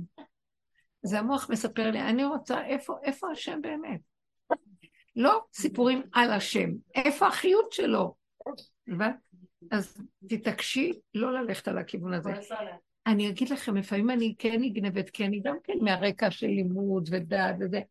ואחרי רגע אני רואה איך הוא מחטיף לי, מביא לי ביזיון, מביא לי, כאילו, מה את חושבת? רצית עוד פעם להתגנב לי שם על הלמעלה הזה? שערי כלום אחד גדול. בריק. וזה קשה. אז אני אומרת לו, אבל משעמם לי. אז הוא אומר, תפתחי את הפה, תדברי איתי, ותדברי איתי, פתאום הוא מראה לי, לא משעמם בכלל. הוא מקטין את התודעה לתוך המבשרי, ונורא נחמד שאתה אוכלת. בא מישהי, אני מדברת הרגע, רגע קטן. אני רואה איזה משהו, לו, מה רבי מה סליחה, אני מדברת איתו, ואני אומרת, אבל תשמור עליי, תשמור עליי, אני כל רגע אגנב, אני לא רוצה להיגנב. תן לי לא לדעת. אך את הידיעה שלא נדע, של עץ הדעת. תן לי את החוויה הפנימית. את יודעת מה שאנחנו סוגרים את התודעה הזאת? את יודעת, התחילו להתגלות לנו סודות הבריאה. פשטות. למה? פתאום את רואה משהו ואת מבינה מה הוא. מכ... אומרים שהאדם הראשון היה רואה דבר, ומהדבר שהיה רואה עד סוף הדבר שבו. מאיפה הוא בא, למה הוא בא, כמה הוא בא, ברגע אחד היה יודע את הכל ממנו. היה רואה ראשית דבר מאחריתו. מבינה מה את מתכוונת? כשאני מוותרת על זה, ואני פותחת את הפה ומתעננת להשם, הוא מאיר עליי אור אחר. פתאום אני אומרת, הקיומית הפשוטה פה היא מדהימה. ואני רוצה לחזור כל רגע לנוכח, ולעשות שריר בלב לחזור לנוכח, ולהתאמן שהנוכח הוא הדבר הכי יפה שיש. הצורה של הדבר. אפילו פנים של בני אדם. לא לדבר איתם חלילה, לא קרוב. לא להתקרב, סכנת עולם, זה צרה. אבל הצורה, איזה בגד יפה, איזה, זה, איזה פנים, איזה, איזה פנים יפות, איך זה, איך, איזה צורה יש לזה, כמו שאת רואה איזה פרח, איזה עץ, איזה, כל היום מלא רשמים. ויש הרבה פעמים, תאכלי, כשאת אוכלת, תאכלי ותהיי אחד עם האוכל, כמו חיה. וכשאת מריחה, תהיה אחד עם הריח. תורידו לחושים, אתם יודעים, זה מאוד מאוד, חיות מאוד גדולה יש בזה. ושזה, ואם אין מה לעשות ומשעמם, לכי לישון. זה טוב, תאכלי. לא לחפש מה לעשות במוח, איך לחיות עם הקיימות הפשוטה. אפילו פעולות פשוטות, זה כיף. לעשות פעולות. ועכשיו, בתוך הפעולות עושים שמח, פתאום נהיה לי איזו מצוקה, ולא הולך לי משהו, אני מבינה שאומר לי, נגנב, נגנבתי מהכוחנות, זה לפעולה, תחזרי, תוותרי. הוא כל הזמן שולח איתותים, אם אנחנו דרוכים ברגע, אנחנו רואים מה קורה, יש מפה שאנחנו רואים מה אומר לנו. חיים את הסיבה, את מבינה? הסיבות נהיות ברורות. למה? כי המוח לא גונב, אז אנחנו יכולים לראות בנוכח מה קורה. כשהמוח גונב, אנחנו מעורפלים, כאילו אנחנו חיים המומים פה ולא רואים מה קורה פה. זה מאוד יפה. זה, התודעה החדשה היא תרד על המצב הגופני, גוף. הגאולה תהיה בגוף. מה זאת אומרת גוף? הגוף הזה, זה לא גוף כזה, זה גוף נקי שנכנס לנפש. גוף הופך להיות נפש. זה כמו גוף אסטרלי בתוך הגוף הזה. אז הוא כבר חי בנקודה פנימית שרואה לעומק ומביא לעומק, לא כמו השכל של עץ הדת. אתם קולטים מה אני מדברת? זה פשוט להכניס את החיות שלנו פנימה של הגוף, לקחת אותה ולא לתת לתודעה, שאני אומרת גוף של עץ הדת, זה גם התודעה של עץ הדת, זה גם המוח של עץ הדת, כולל הגוף. צורת החשיבה, צורת הפרשנות, המשמעות וההתרגשות, וכל החיכוכים, והסתירות, והספקות, ונכנסים בזה. זה גוף, זה גוף של עץ הדת. המוח והרגש הוא גוף של עץ הדת. וכשאני שותק ולא נכנס בהם ולא רוצה להתערבב בהם, אני מתחיל לחוש משהו פנימי אחר. יש גוף פנימי בתוך הגוף החיצוני הזה. הגוף הפנימי הזה, זה הבסיס של הגאולה. שמה תהיה הגאולה. זה כמו כותנות אור וכותנות אור. ואנחנו צריכים להתחיל לקבץ את החיות פנימה. וכל העבודה שעשינו בעץ הדת מהעולם פנימה, לראות את עצמנו ולא השני, לא להצדיק את עצמנו, לא להתווכח, לא להתנצח, ישמע חרפתו וידום. בגלל שאני צודק יותר מהשני, אז מה, אני אענה לו? לא, אל תענה. אל תענה. אתה יכול לעמוד בזה? שהוא יחשוב שאתה פראייר? לא אכפת לך מה הוא חושב. אתה רוצה להתקרב אליי, להיכנס למקום ששם יש אה, אור חדש, שיש שם אה, תדר חדש של תודעה אחרת שהולכת לרדת פה. אז תבנו את הכלים. זה לא יהיה בתדר של העולם. אז בואו נעשה עוד חסד ונעשה את זה, ואז נעשה וי שיש לנו עוד זכויות. זה לא החשבון הזה בכלל. זה לא החשבון הזה. זה ספר אחר לגמרי, זה לא הסיפור הזה. זה, הוא לא מחפש את הדברים האלה כבר. זה, בתודעת עץ הדת זה יותר טוב מאדם מופקר, שלא אכפת לו מאף אחד. אבל הגאולה היא לא זה ולא זה, ימין ושמאל תפרוצי ואת השם תעריצי. זה משהו פנימי שלא שייך לפה בכלל. נגמר גם התודעה של התורה של עץ הדת, של זה לעומת זה. הטהור והטמא והמותר והאסור וכל השישה סדרי משנה. באמת יישאר דבר מאוד מאוד פשוט. מה יישאר? קו האמצע, לא זה ולא זה, יתגלה הקדוש. הקדוש זה משהו שהוא פרוש מהמציאות של כל מה שנראה לנו פה. זה כבר מדרגה יותר נעלה מהטהור לעומת זה הטמא. אתם מבינים מה אני מדברת? טהור וטמא עוד נמצא בתודעת אה, כאילו מחנה לוויה, מחנה ישראל, מחנה לוויה. מחנה שכינה זה כבר משהו אחר לגמרי, זה כבר פנימה. ואנחנו צריכים להכין את עצמנו, כי הגאולה תהיה שם.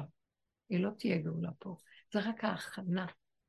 העבודות שעשינו, לקבץ את עצמנו ולא להתווכח, לא, לא להתערבב ולהיכנס יותר פנימה ולשתוק ולהכיל. למרות שלא נהיינו בני אדם שונים, אבל למדנו להתאפק ולצמצם את החיות שלא תתבזבז לנו על טוען ונטען בעולם, ואנחנו מאבדים את האנרגיות בחוץ. אז צברנו איזו אנרגיה פנימית גדולה, ונכנסנו לצמצום מאוד גדול, ונהיינו עוד יותר קטנים, מצומצמים ועצבניים. למה עצבנות? כי זה מסה אנרגטית על שטחים קטנים, אז הכל ניכר יותר. אז עכשיו אני בסכנה יותר גדולה כלפי העולם החוץ. ואדם כזה יודע את סכנתו, הוא אומר, וואי, זה, איך נקרא?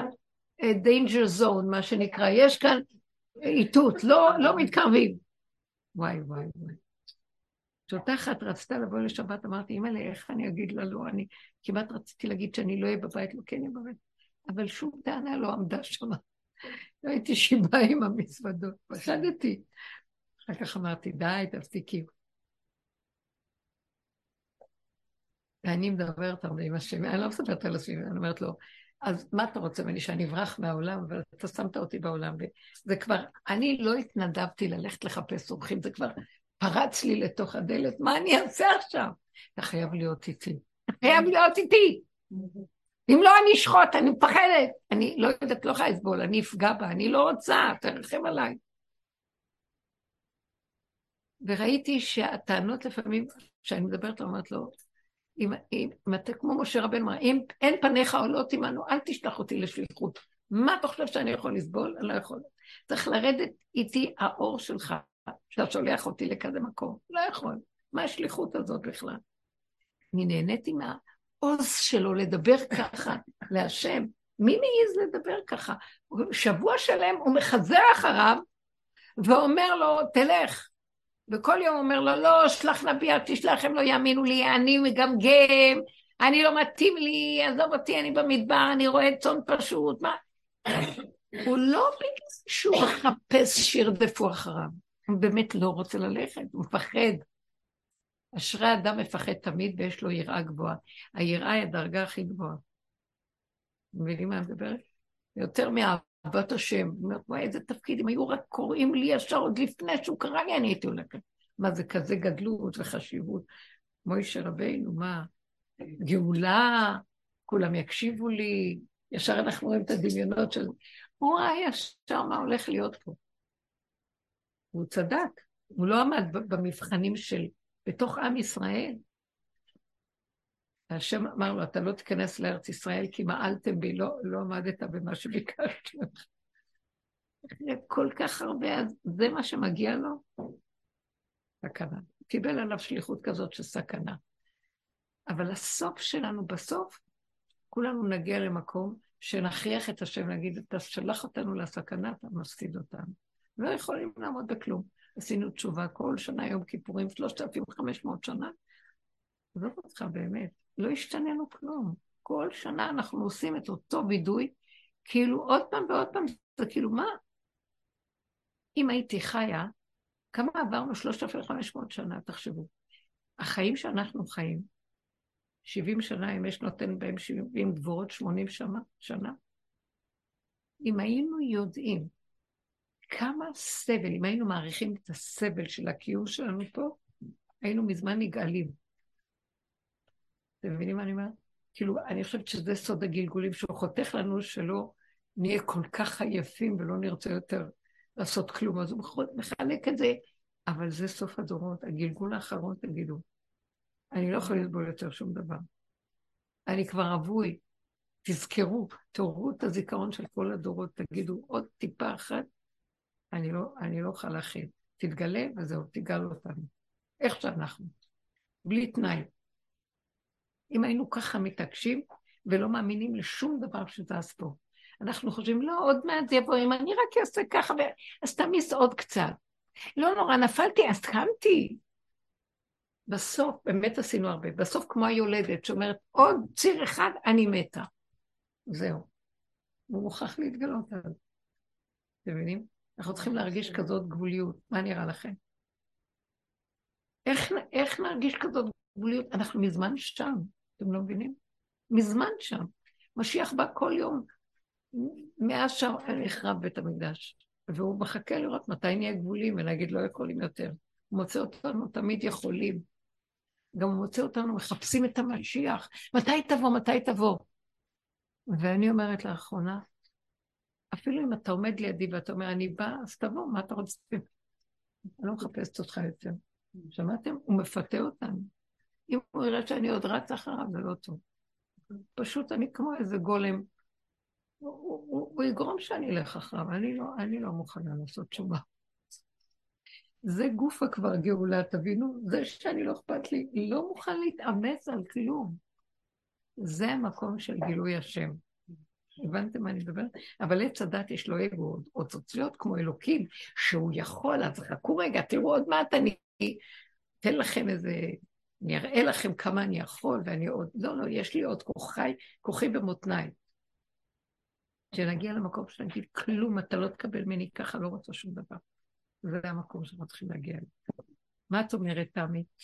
בהסתכלות באמת על הדורות, אז אתה... זה כל כך ברור שזה לא עובד. זה לא עובד, נכון. את רואה? איך יכול להיות? כל שנה יום כיפורים, כאילו לא זזנו. טוב, אבל כבר התוודענו כל כך... אדם 70 שנה מתוודה. טוב, די. לא, הוא חושב עוד שנה, למה לא? טוב שיש הפרש בין שנה לשנה. זה רק אחידת עיניים ההפרש הזה. ילד חצי מהזמן. ואז הוא חושב שהוא גודל. אני מסתכלת על ההיסטוריה ואני אומרת, כל אנחנו חושבים שנורא התקדמנו. למשל עכשיו זה היה כאילו באמת לראות, בשביעי באוקטובר לראות, שלא התקדמנו לשום מקום. גם הפוך. הפוך, לתוך התוהו, לא ברור כלום, אין על מה להיאחז, אין סדר, אין השגה, אין הבנה, זה לא הגיוני, לא ברור כלום. וכולם אומרים את זה, וזהו זה. עכשיו, זה השם עושה את זה. כל כלי עץ הדת מתערערים, שזה הבנה והשגה והחשבון והידע התחושה של ההתקדמות, שהיא בכלל לא... אין שום מקום, זה דמיון התקדמות, אין לאן להתקדם. אין אחורה ואין קדימה ואין כלום, יש נשימה ויש הרגע, וזה הולך להתגלות, זה תודה אחרת עכשיו. ואם לא נתאמן על זה, אז מה? אנחנו נשתגע, אנשים ישתגעו, או שהם לא רק ישתגעו, הם יאמינו שזה בסדר וימציאו סיפור על זה שזה בסדר, תכף תראו, זו אסטרטגיה שלמה, והם יתנו לנו כאן כל מיני הסברים על אסטרטגיות, שמה שקורה פה זה הכל באמת במחשבה תחילה. כן.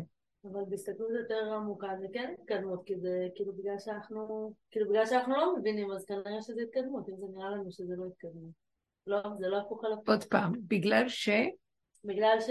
כאילו בגלל שההשגה שלנו מצומצמת, אז אנחנו לא רואים, אבל אם הקדוש ברוך הוא מנהל את העולם, כנראה שזה הדרך שלו לקדם את העניינים. למה את משתמשת במילה לקדם? כי אני בן אדם, אני לא יודעת איך להגיד את זה. לא, התודעה האמיתית זה שהוא לא אה, מקדם או לא, הוא ככה. פתאום יבוא אדון אליך לא. ופתאום יתפקחו לך עיניים, ותראי שכל מה שקורה עכשיו, איך שזה, זה מושלם. אבל לא עם הסיפור של המוח. אתם מבינים מה אני מתכוונת? זה לא ברור עכשיו. כל דבר במקומו בסדר גמור. אה, למשל, מה? רגע, אבל היה דור אה, מבול, נכון? ואז יש דור אה, אלפיים שנות תוהו, אלפיים שנות... היה סדר במחשבה. אז זה לא נקרא התקדמות? זה, במחשבה של עץ הדעת יש אחור וקדם. סרטן יש למעלה, למטה, יש סדר השתלשלות, יש דבר והיפוכו. באמת, לא זז כלום. אותה נשימה, מה שהיה הוא שיהיה, ואין חדש תחת השמש. זאת אומרת, המוח של עץ הדת הוא וירטואלי והוא מספר לנו סיפור. והסיפור יש לו זמן ומקום וגובה ולמטה, מימדים וכן הלאה. ואילו באמת, כשאין סיפור, זה יסוד אין סוף, חי וקיים, נשימה נשימה, הוויה שדופקת פה, יעשה את הארץ על מכוניה, בל תימות, מה זה קשור אליי כלום? אני חי ונושם. וגם אם אני חי ככה בלי המוח הזה, המוח הזה ממית אותי. המוח הזה מגביל אותי 80 שנה ואחר כך כולם מתים. המוח הזה מביא לי פחד וחרדה ומפרש פירושים ומסדר לי עכשיו מתים, עכשיו חיים, עכשיו קמים, עכשיו ישנים. אם לא היה לי את המוח הזה, משה רבנו חי בלי המוח הזה 40 יום ו-40 לילה, לא אכל, לא ישן ולא שתה. למה צריך שזה יקרה, את מבינה? כי הסיפור במוח מגביל. אם אנחנו לא נותנים לזה מקום, ואנחנו רק חיים כמו הוויה, גוף כזה שיעצרו אותו, ודרכו עוברת הוויית הקיום. זה ההכנה לגאולה. למה? כי זה הכלי שהוא ראוי לקבל תדר אחר של קיום. עכשיו, מה ש... אז זה, אם אני לא עובדת על הפרט שלי ומתחילה לפרק את הסיפור בתודעה הכללית, יש עולם, יש מדינה. יש ששת אלפים שנה וזה סיפורים, זה נכון, זה קיים. ויש אלפיים שנות תור, ויש המבול, ויש זה ויש זה, ושם, שם, שם, תמיד זה שם התודעה הזאת, כן? ואני אומר לעצמי, לא שם, הכל פה. ואני אומרת, רגע, המבול זה אני, פה יש מבול. פה יש אה, אלפיים שנות תור. אני מתחיל לכנס את כל המוח של פה הווירטואל הזה, שמספרים לי סיפור, ואני יודע, יש היסטוריה, ויש גם ממצאים ארכיאולוגיים והכול. ואני אומר, אני לא רוצה יותר. אני רוצה להבין שאדם הראשון נברא אדם אחד, ולא היה צריך להיות עוד הרבה אנשים. השם ברא, הוציא ממנו את חווה, כי הוא ברא את כל הבריאה בזוגיות. הם היו שני אנשים שצריכים להיות, ואחר כך אחרי שעה של זמן לא כמו של היום, היו צריכים לגמור את מה שהיו צריכים לעשות פה וללכת לרובד אחר לגמרי, בלי גוף כזה. גם לא היה להם את הגוף הזה, היה להם גוף אה, קרני, כמו הציפורניים כאלה, גוף מאיר כזה, גוף כותנות אור.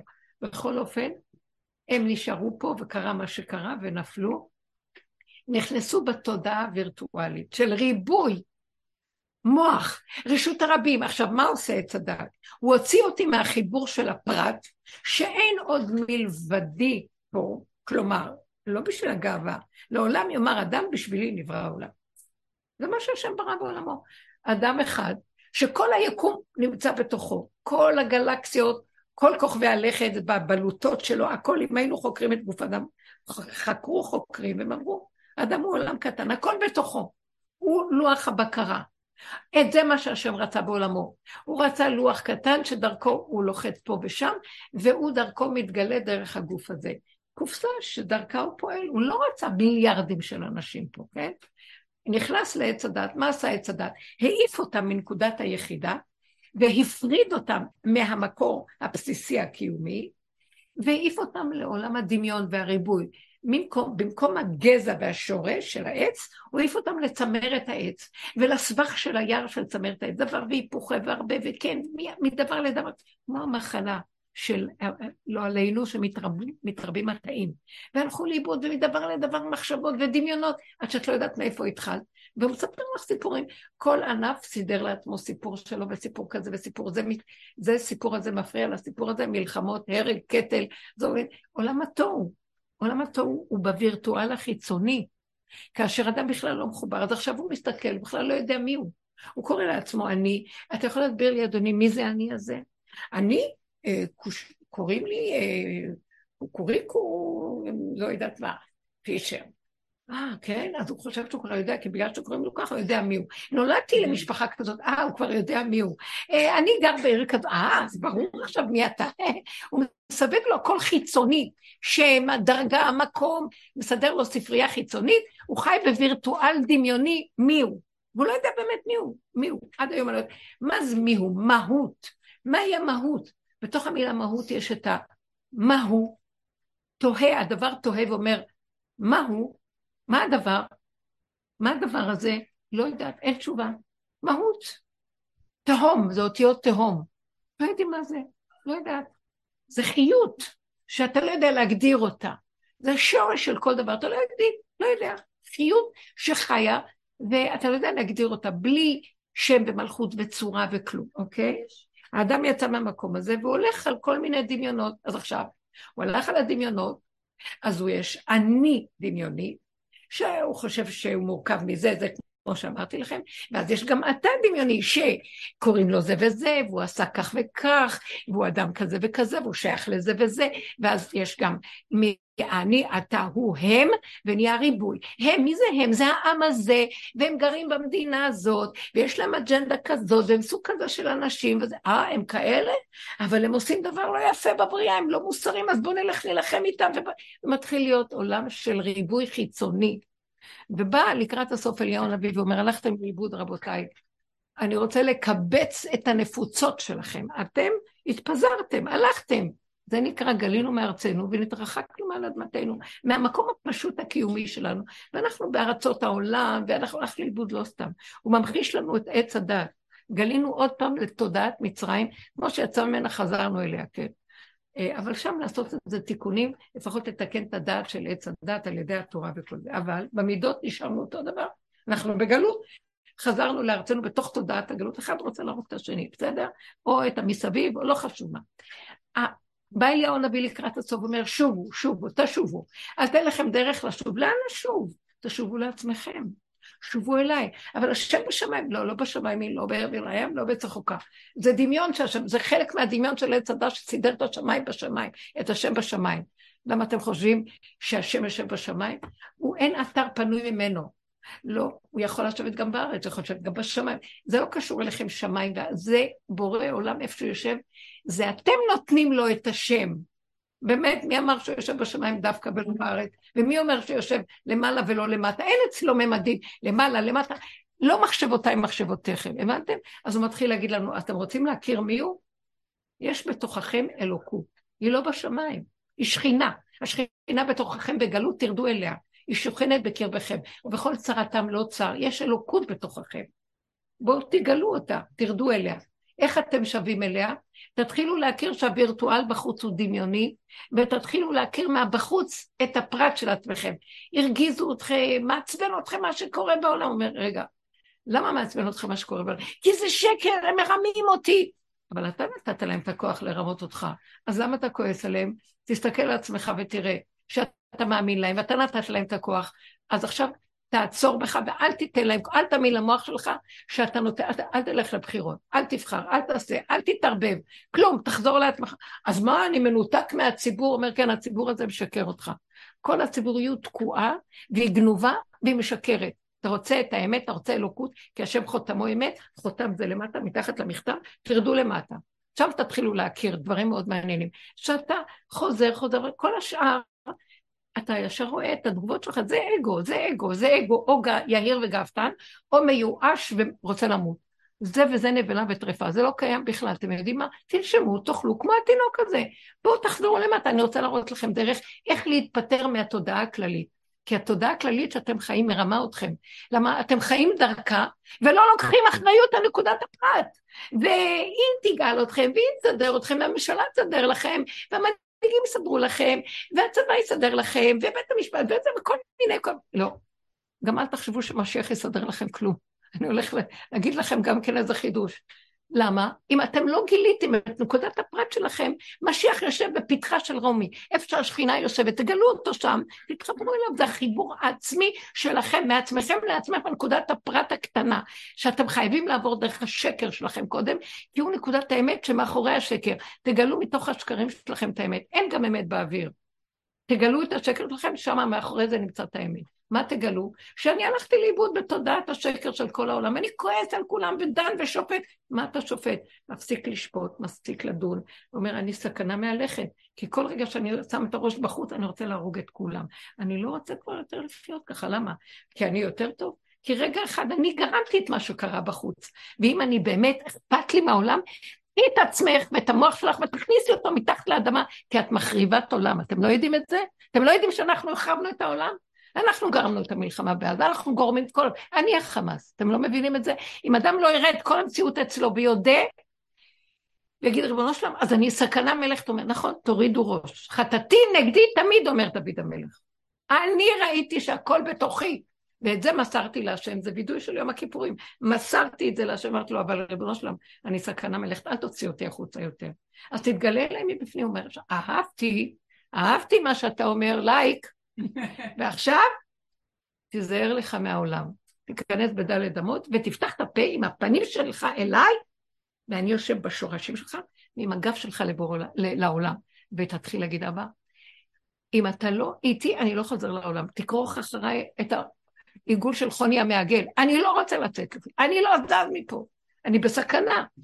דיבור של אדם כזה שהוא פנים אל פנים מדבר עם המהות הפשוטה שלו, שהוא חי את סכנתו פה, והוא יודע שכל רגע הוא יכול, נחש שבע קרבים יאכלו אותו פה בתודעה הזו. זה נחש שבולע את הפה, בולע את האנשים, אתם לא מבינים היום כמה הוא גדול וכמה הוא מסוכן יותר ממה שהיה פעם. אז אני לא יכול לזוז פה, אז תיקח אותי מהעולם, בשביל מה אני צריך לחיות פה?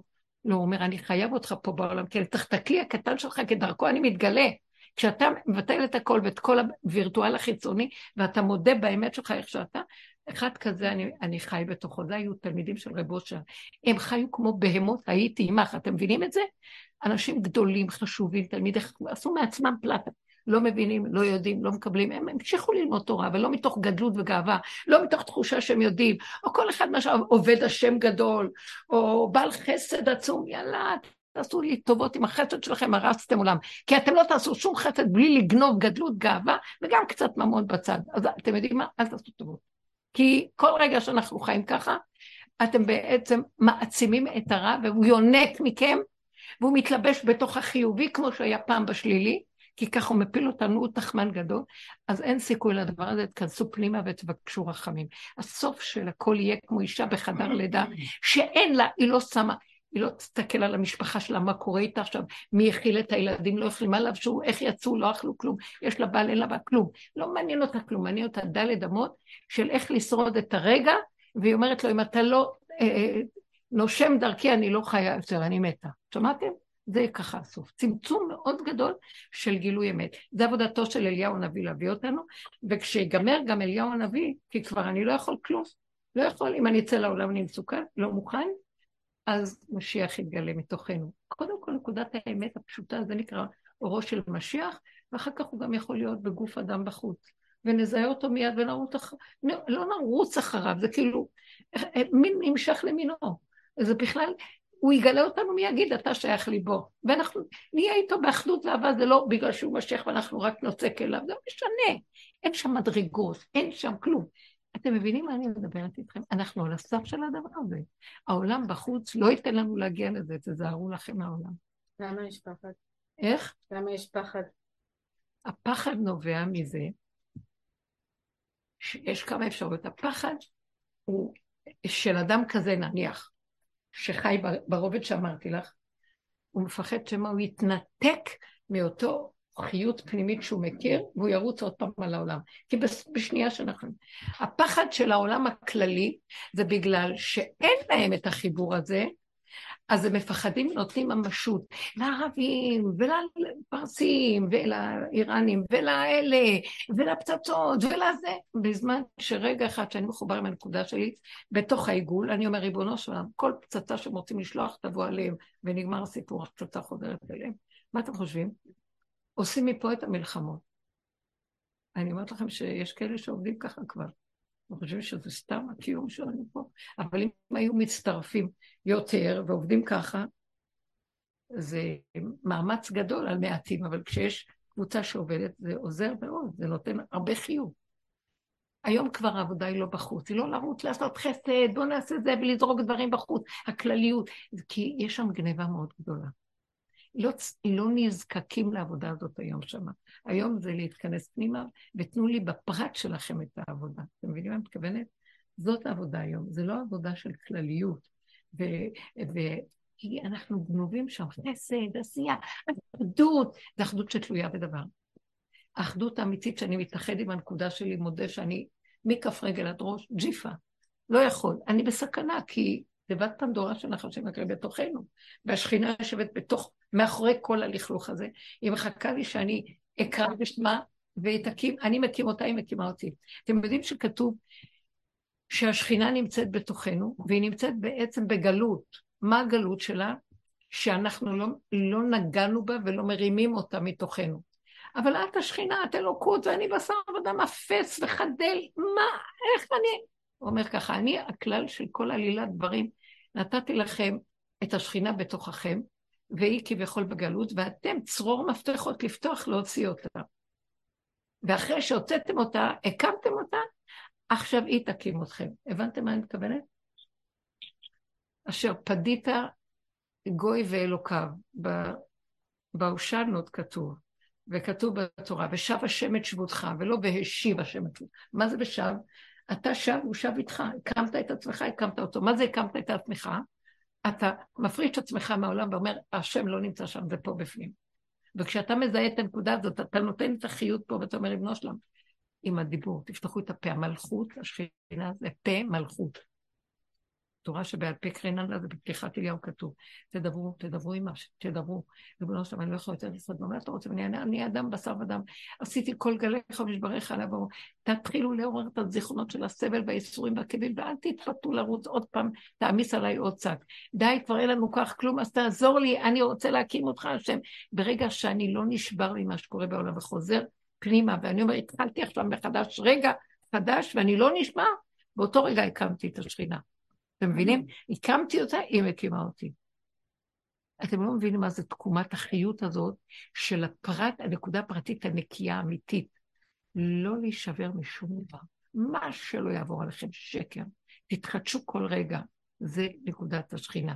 התחדשות, לא לחשבן, זה נקודת השכינה. אה, חרדה שבא לי, אז אני אומרת, ריבונו שלום, החרדה הכי גדולה שיש לי, אני מוסר לך אותה, כי החרדה האמיתית זה, אשר אדם מפחד תמיד, שמא אני אתנתק ממך, אז אני אלך, שמא אני אסתום את הפה, ומרוב ייאוש אני לא רוצה לפתוח את הפה. לא, אני אדבר ואני אפתח ואני אצעק עד שתקום. אתה מבין מה שאני מתכוונת? זה אנרגיה בתוכנו שחייבים להקים אותה, והיא מוסתרת והמוח גונב לנו. הוא אומר, זה שם, שם, שם. לא, זה פה. נחישות, חוזק, התמדה, צמצום, ולא להתפתות לה בחוץ, לגוע בנקודה. זה מה שעשו כל הגדולים האמיתיים, שהם עשו, נתתי לכם את האילוזיה הזאת של מה שהמדרש אומר, את העיגול הזה, הם הפרישו את עצמם מהעולם כדי שהם ישימו את הפנים לבורא עולם שנמצא בתוכם. מה אתם חושבים, משה רבנו, איזה קול דיבר אליו מבחוץ? מבפנים הקול לא דיבר אליו. זה הכל מדבר, כך כתוב, הכל היה מדבר. שימו לב את הדגש בדלת, מדבר למשה, מתוכו היה מדבר בתוכו. היה לו קשר פנימי עמוק לאמת הגדולה שנמצאת בתוכו. ולא בשמיימי ולא מעבר להם. כל תכלית בריאת האדם זה שהוא יגלה שבתוכו הכל נמצא. ולא לרוץ לחלל לחפש את השם, כי לא ימצא אותו אף פעם שם. והעולם מבלבל בחוץ וגונב אותנו עם האנרגיות האלה של המחשבות הווירטואליות והגדלות הזאת, ואנחנו מפסידים. אתם מבינים מה אני מדברת? אז עכשיו זה הסוף ש... כי אנחנו גם השקענו הרבה הכנה כאן בעבודה של הרבה שנים, שאנחנו מכניסים תמיד את המידות, זה כאילו העולם הוא רק המראה שמראה לי את עצמי. זה לא התחיל מהדיבור הזה, תמיד התחלנו עוד מדיבורים שאנחנו בעולם.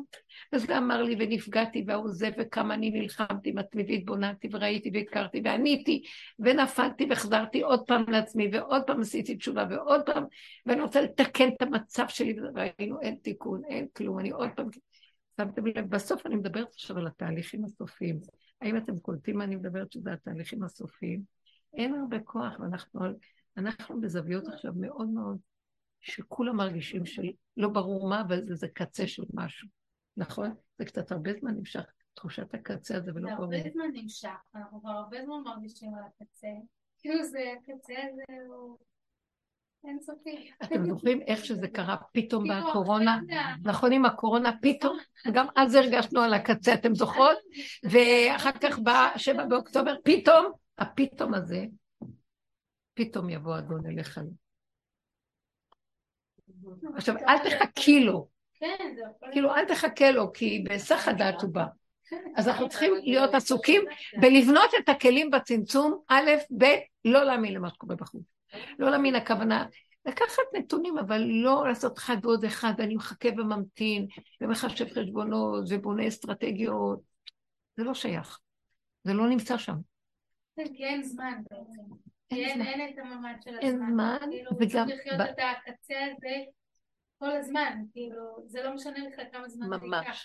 העניין הוא לחיות את הקצה. ממש, תתחילו כבר לחיות עם האמת החדשה, שאין שום דבר בחוץ. והנצח נמצא פה, והוא נצח לעוד לאור אין סוף, תהיו, לא, אין סוף ככה, מה, מה עושים באין סוף? כל עוד יש גוף כזה, אוכלים ושותים ויושנים ועושים דברים, אבל לא, לא מתערבבים בתודעה של העולם, הבנתם? הכוונה, לא רבים, לא מתווכחים, לא שמים פוליטיקות, לא אומרים מה עשו, לא עשו, כן עשו, דעות, הבנות, השגות, כלום. ומה אומר? תתחילו לחיות כבר כמו ילד קטן, זה מאוד יפה, וגם כמו שדיברנו, איך שזה ככה, רגע, לא אכפת לי. אה, אני לא רוצה גדולות או נצורות בשביל... ישר אני אומרת לעצמי, אה, אם ככה עשיתי, אז ככה. אם לא הלך זה, אז לא הלך זה. אם זה זה זה, אז זה זה. בא המוח אומר לי, טוב, ברך אלוקים ומות, אלוקים ומות, איך אמר איוב? אשתו אמרה לו, מה נשאר לך? תקלל את השם ותמות בלשון יותר נקייה. אז זה כאילו, אני אומרת לעצמי, יואו, מה קרה לי, איך היא הפילה אותי. אנחנו עובדים בביקורת עצמית מאוד גבוהה, בהתבוננות דקה עם זכוכית מגדלת. ופתאום נכנסתי עם הזכוכית מגדלת, ואני לא נזהרתי, אסור לעבוד כבר עם זכוכית מגדלת, כי אני לא רוצה לראות כלום יותר. ואז נבהלתי, והיה לי נפילה בנפש. אחרי רגע קמתי, אמרתי, מה את נכנסת שם בכלל? לא היה ולא נברא. כלום בעינינו. ותאמיני שאין כלום. וזאת גאולה. אה? וזאת גאולה, כאילו, זה... זה גאולה מהתודעה, מהמלאך המוות, זה, זה חירות עם מלאך המוות הזה, שממית כל רגע עם הפרשנות המשמעות. יש ספרייה שאומרת, זה טוב, היא אצלך, ואם אוי ואבוי, פתאום נהיה לי ברע, מה אני אעשה? הוא אומר לי, אין טוב ואין רע, תרדי, שמה יש את זה. פה אין כבר כלום, איך שזה ככה, הכל טוב. אז קרה מה שקרה, אמרת מה שאמרת, הכל בסדר. היא נעלבה נורא. סיפרה לי היום מישהי כל כך יפה, שיש לה אחות שמלאת בעיות מכף רגל עד ראש. ואת רק, וכל הזמן היא מלאת בעיות, כל הזמן היא במצוקות. והיא ישבה לידה, ואז אה, כשהיא ישבה והתחילה, אז האחות הזאת, כשהיא שמעת שהיא אומרת, אוי ואבוי עכשיו היא תשב לידי, הלך עליי. ואז איך שהיא התיישבה לידה, פתאום, אז זאת האחות הבל... עם הבלגן והבעיות, פרצה בבכי לא נורמלי, בבכי, בבכי, בבכי. אז היא מסתכלת עליה, והיא אומרת לי, הסתכלתי עליה על הבכי שלה, ולא התפעלתי מכלום, וידעתי בתוכי שהיא משקרת עם הבכי שלה. אז היא הסתכלה אליה מבעד הדמעות, לראות מה, כאילו, מה נכון התורה את בורא. אז היא אמרה לה, אני לא מתפעלת מהדמעות שלך, זה הכל רחמנות עצמית ואין שם שום דבר. ואז היא עוד יותר פרצה בכי, אין לך רחמנות עליי, אין לך, אמרה לה, לא. וככה היא עזבה אותה, הלכה לשבת במקום אחר. אחרי חמש דקות, ההיא באה, התייבשו לה הדמעות כלום, והיא התיישבה לידה ואמרת לה, עזרת לי מאוד. שמעתם? עזרת לי מאוד. היא אמרה לה, אני לא יכולתי, לא יכולתי, לא יכולתי את ההצגה הזאת, אני ראיתי שזה שקר. אז תביני. אז אחר כך היא אומרת, היא ישבה ודיברה איתה, אבל עוד פעם, הסכנה גדולה. אבל לפחות היא קלטה, היא עזרה לה, בזה שהיא הייתה כך, עכשיו, אכזר, כאילו אכזר למצב השקרי הזה, דווקא היא קיבלה תיקון לזה. זה עזר לזאת, מבינה?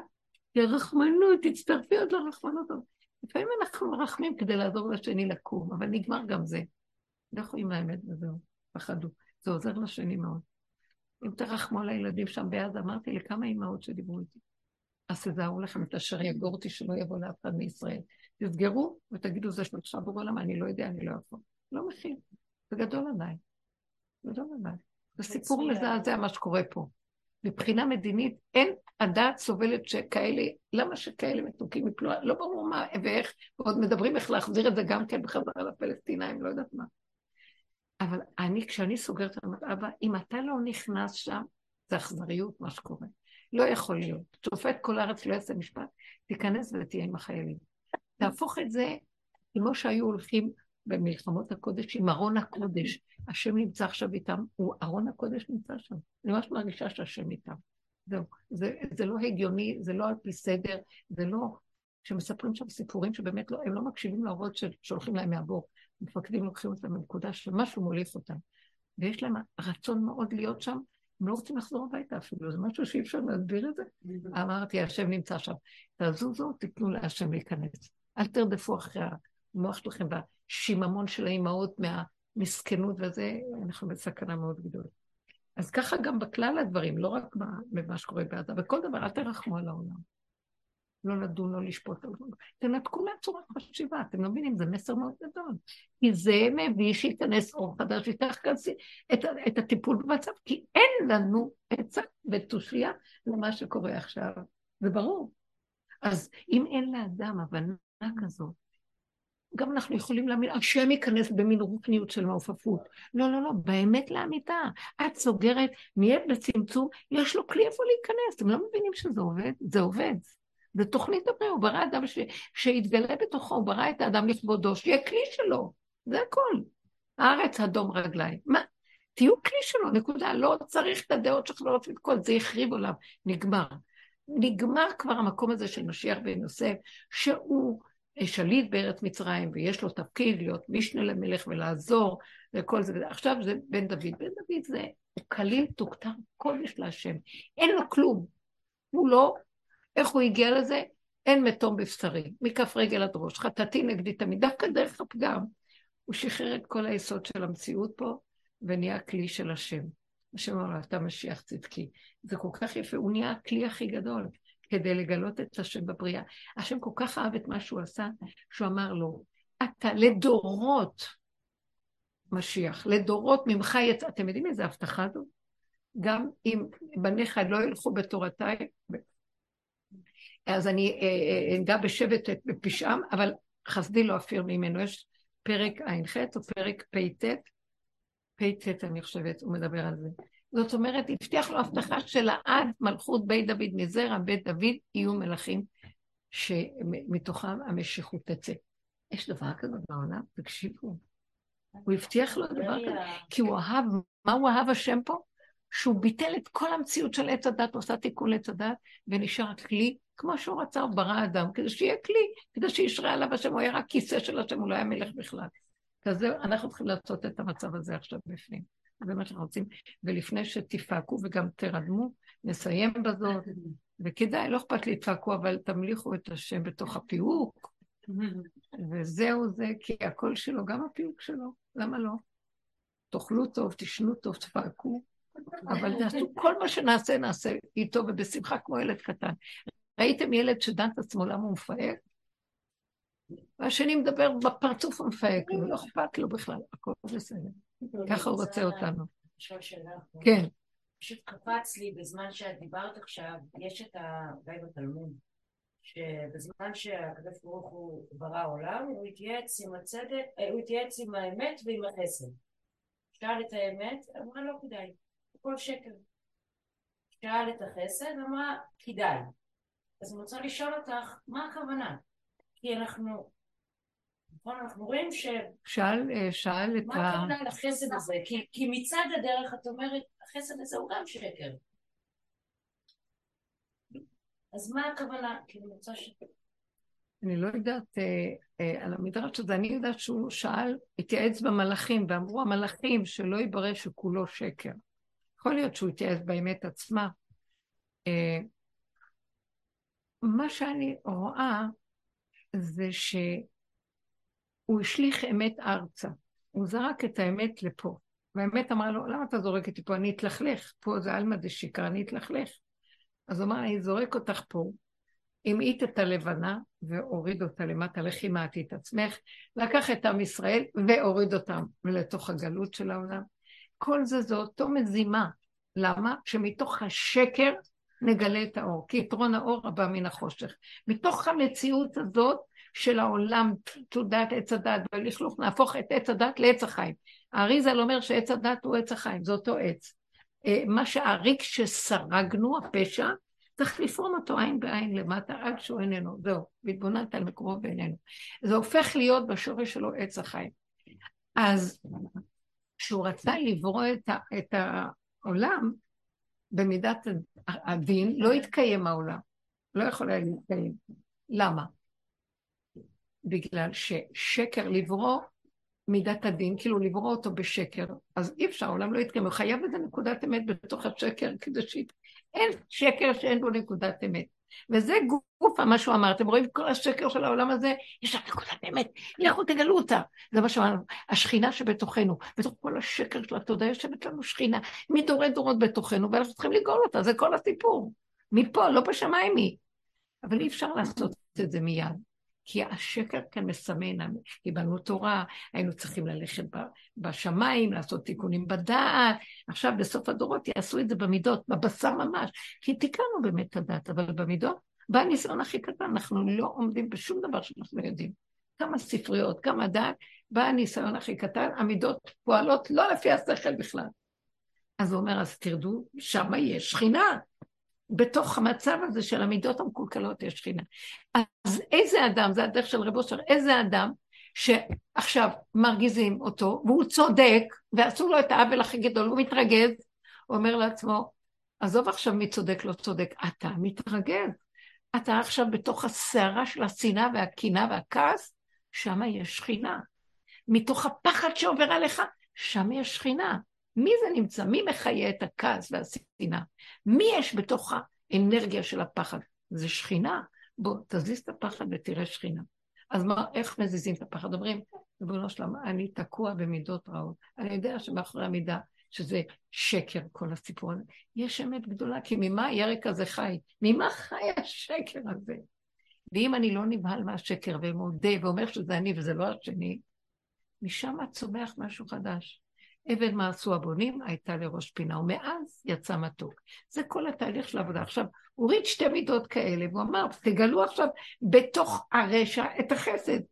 בתוך כל הצער שיש לנו בעולם, ועשקו אותנו, תגיד, זה החסד הכי גדול שעשו לי. כי מתוך זה למדתי שאני לא אכעס על השני, שזה בורא עולם קורה לי, נכון?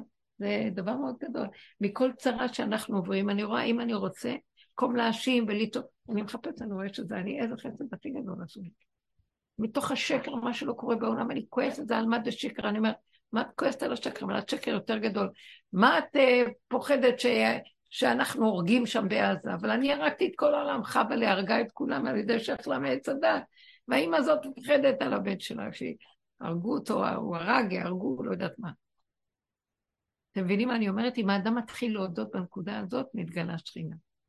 אז בשביל זה הוריד את המידות האלה, וגם לזה, אני מבינה שהכוונה, החסד החיצוני והאמת שנראית לנו פה, כולה שקר.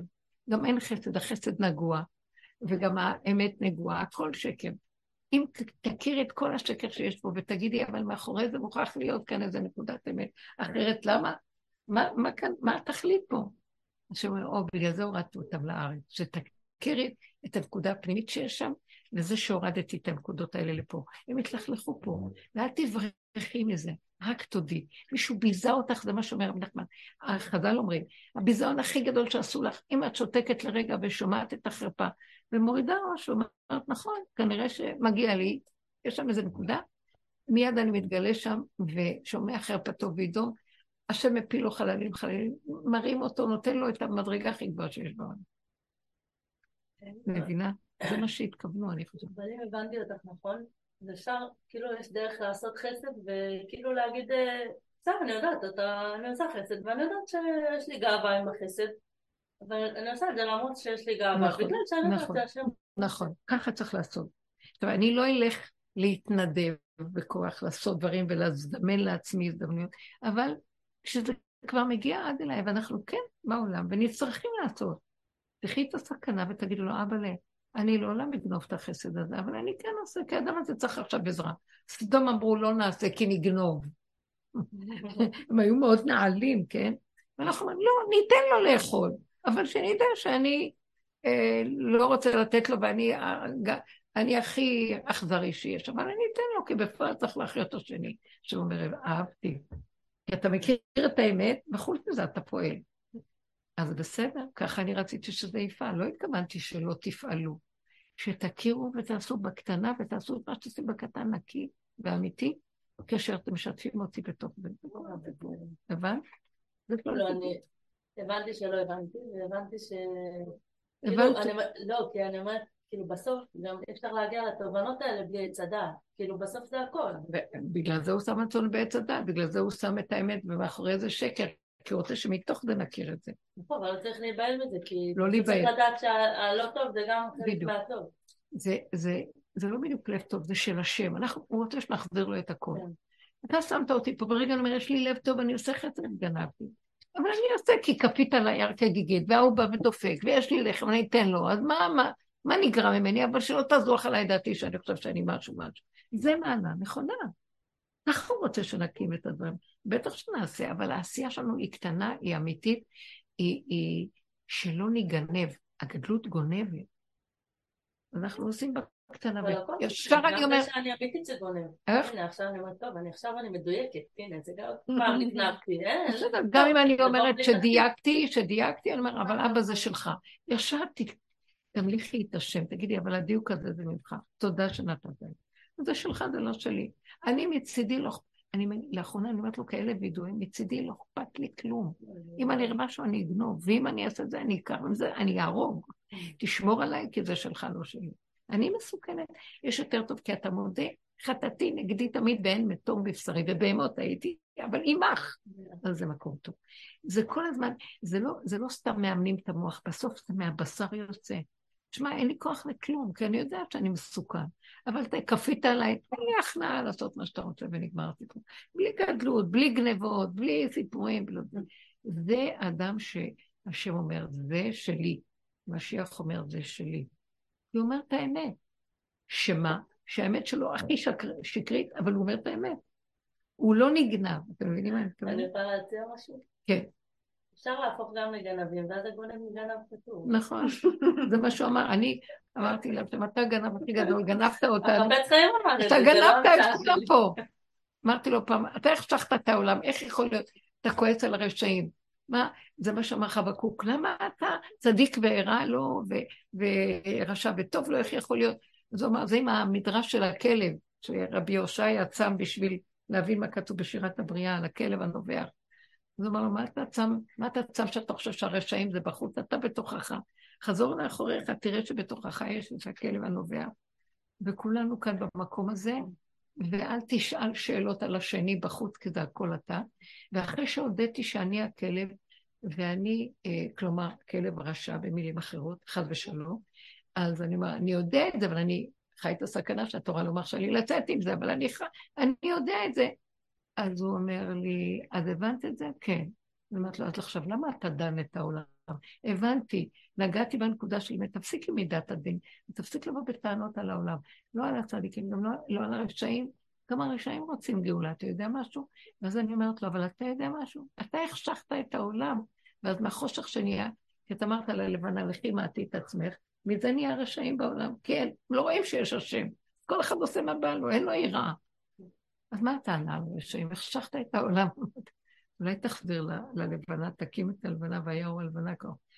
תחזיר את העולם, תחזיר, תקים את השכינה, ותחזיר, מה אתה רוצה שאנשים לא יחטאו? אנשים יחטאו. מה יעשה ילד ולא יחטא? מה יעשה הרשע? גם עליו צריך ללמד אתם יודעים? גם פרעה עתיד לחזור בתשובה וגם חזיר עתיד להתאר. הוא יחזור בתשובה. כי אנחנו צריכים ללמד זכות על כל מה שזז, והכל מתוכי. שאני רואה שכאן יש פרעה, כאן יש את החזה, כאן יש את הכל. זה לא יפה להגיד את זה בעולם של היהדות של, ה, של הגלות, אנחנו פחדנו מהמקום הזה. אבל עכשיו מתירים לנו, זה כמו לידה, מתירים לפתוח את הסתום ולסגור את הפתוח והכל יוצא, ואדם מתוודה את מה שהוא אומר, וזה תועלת, תועלת וטובה.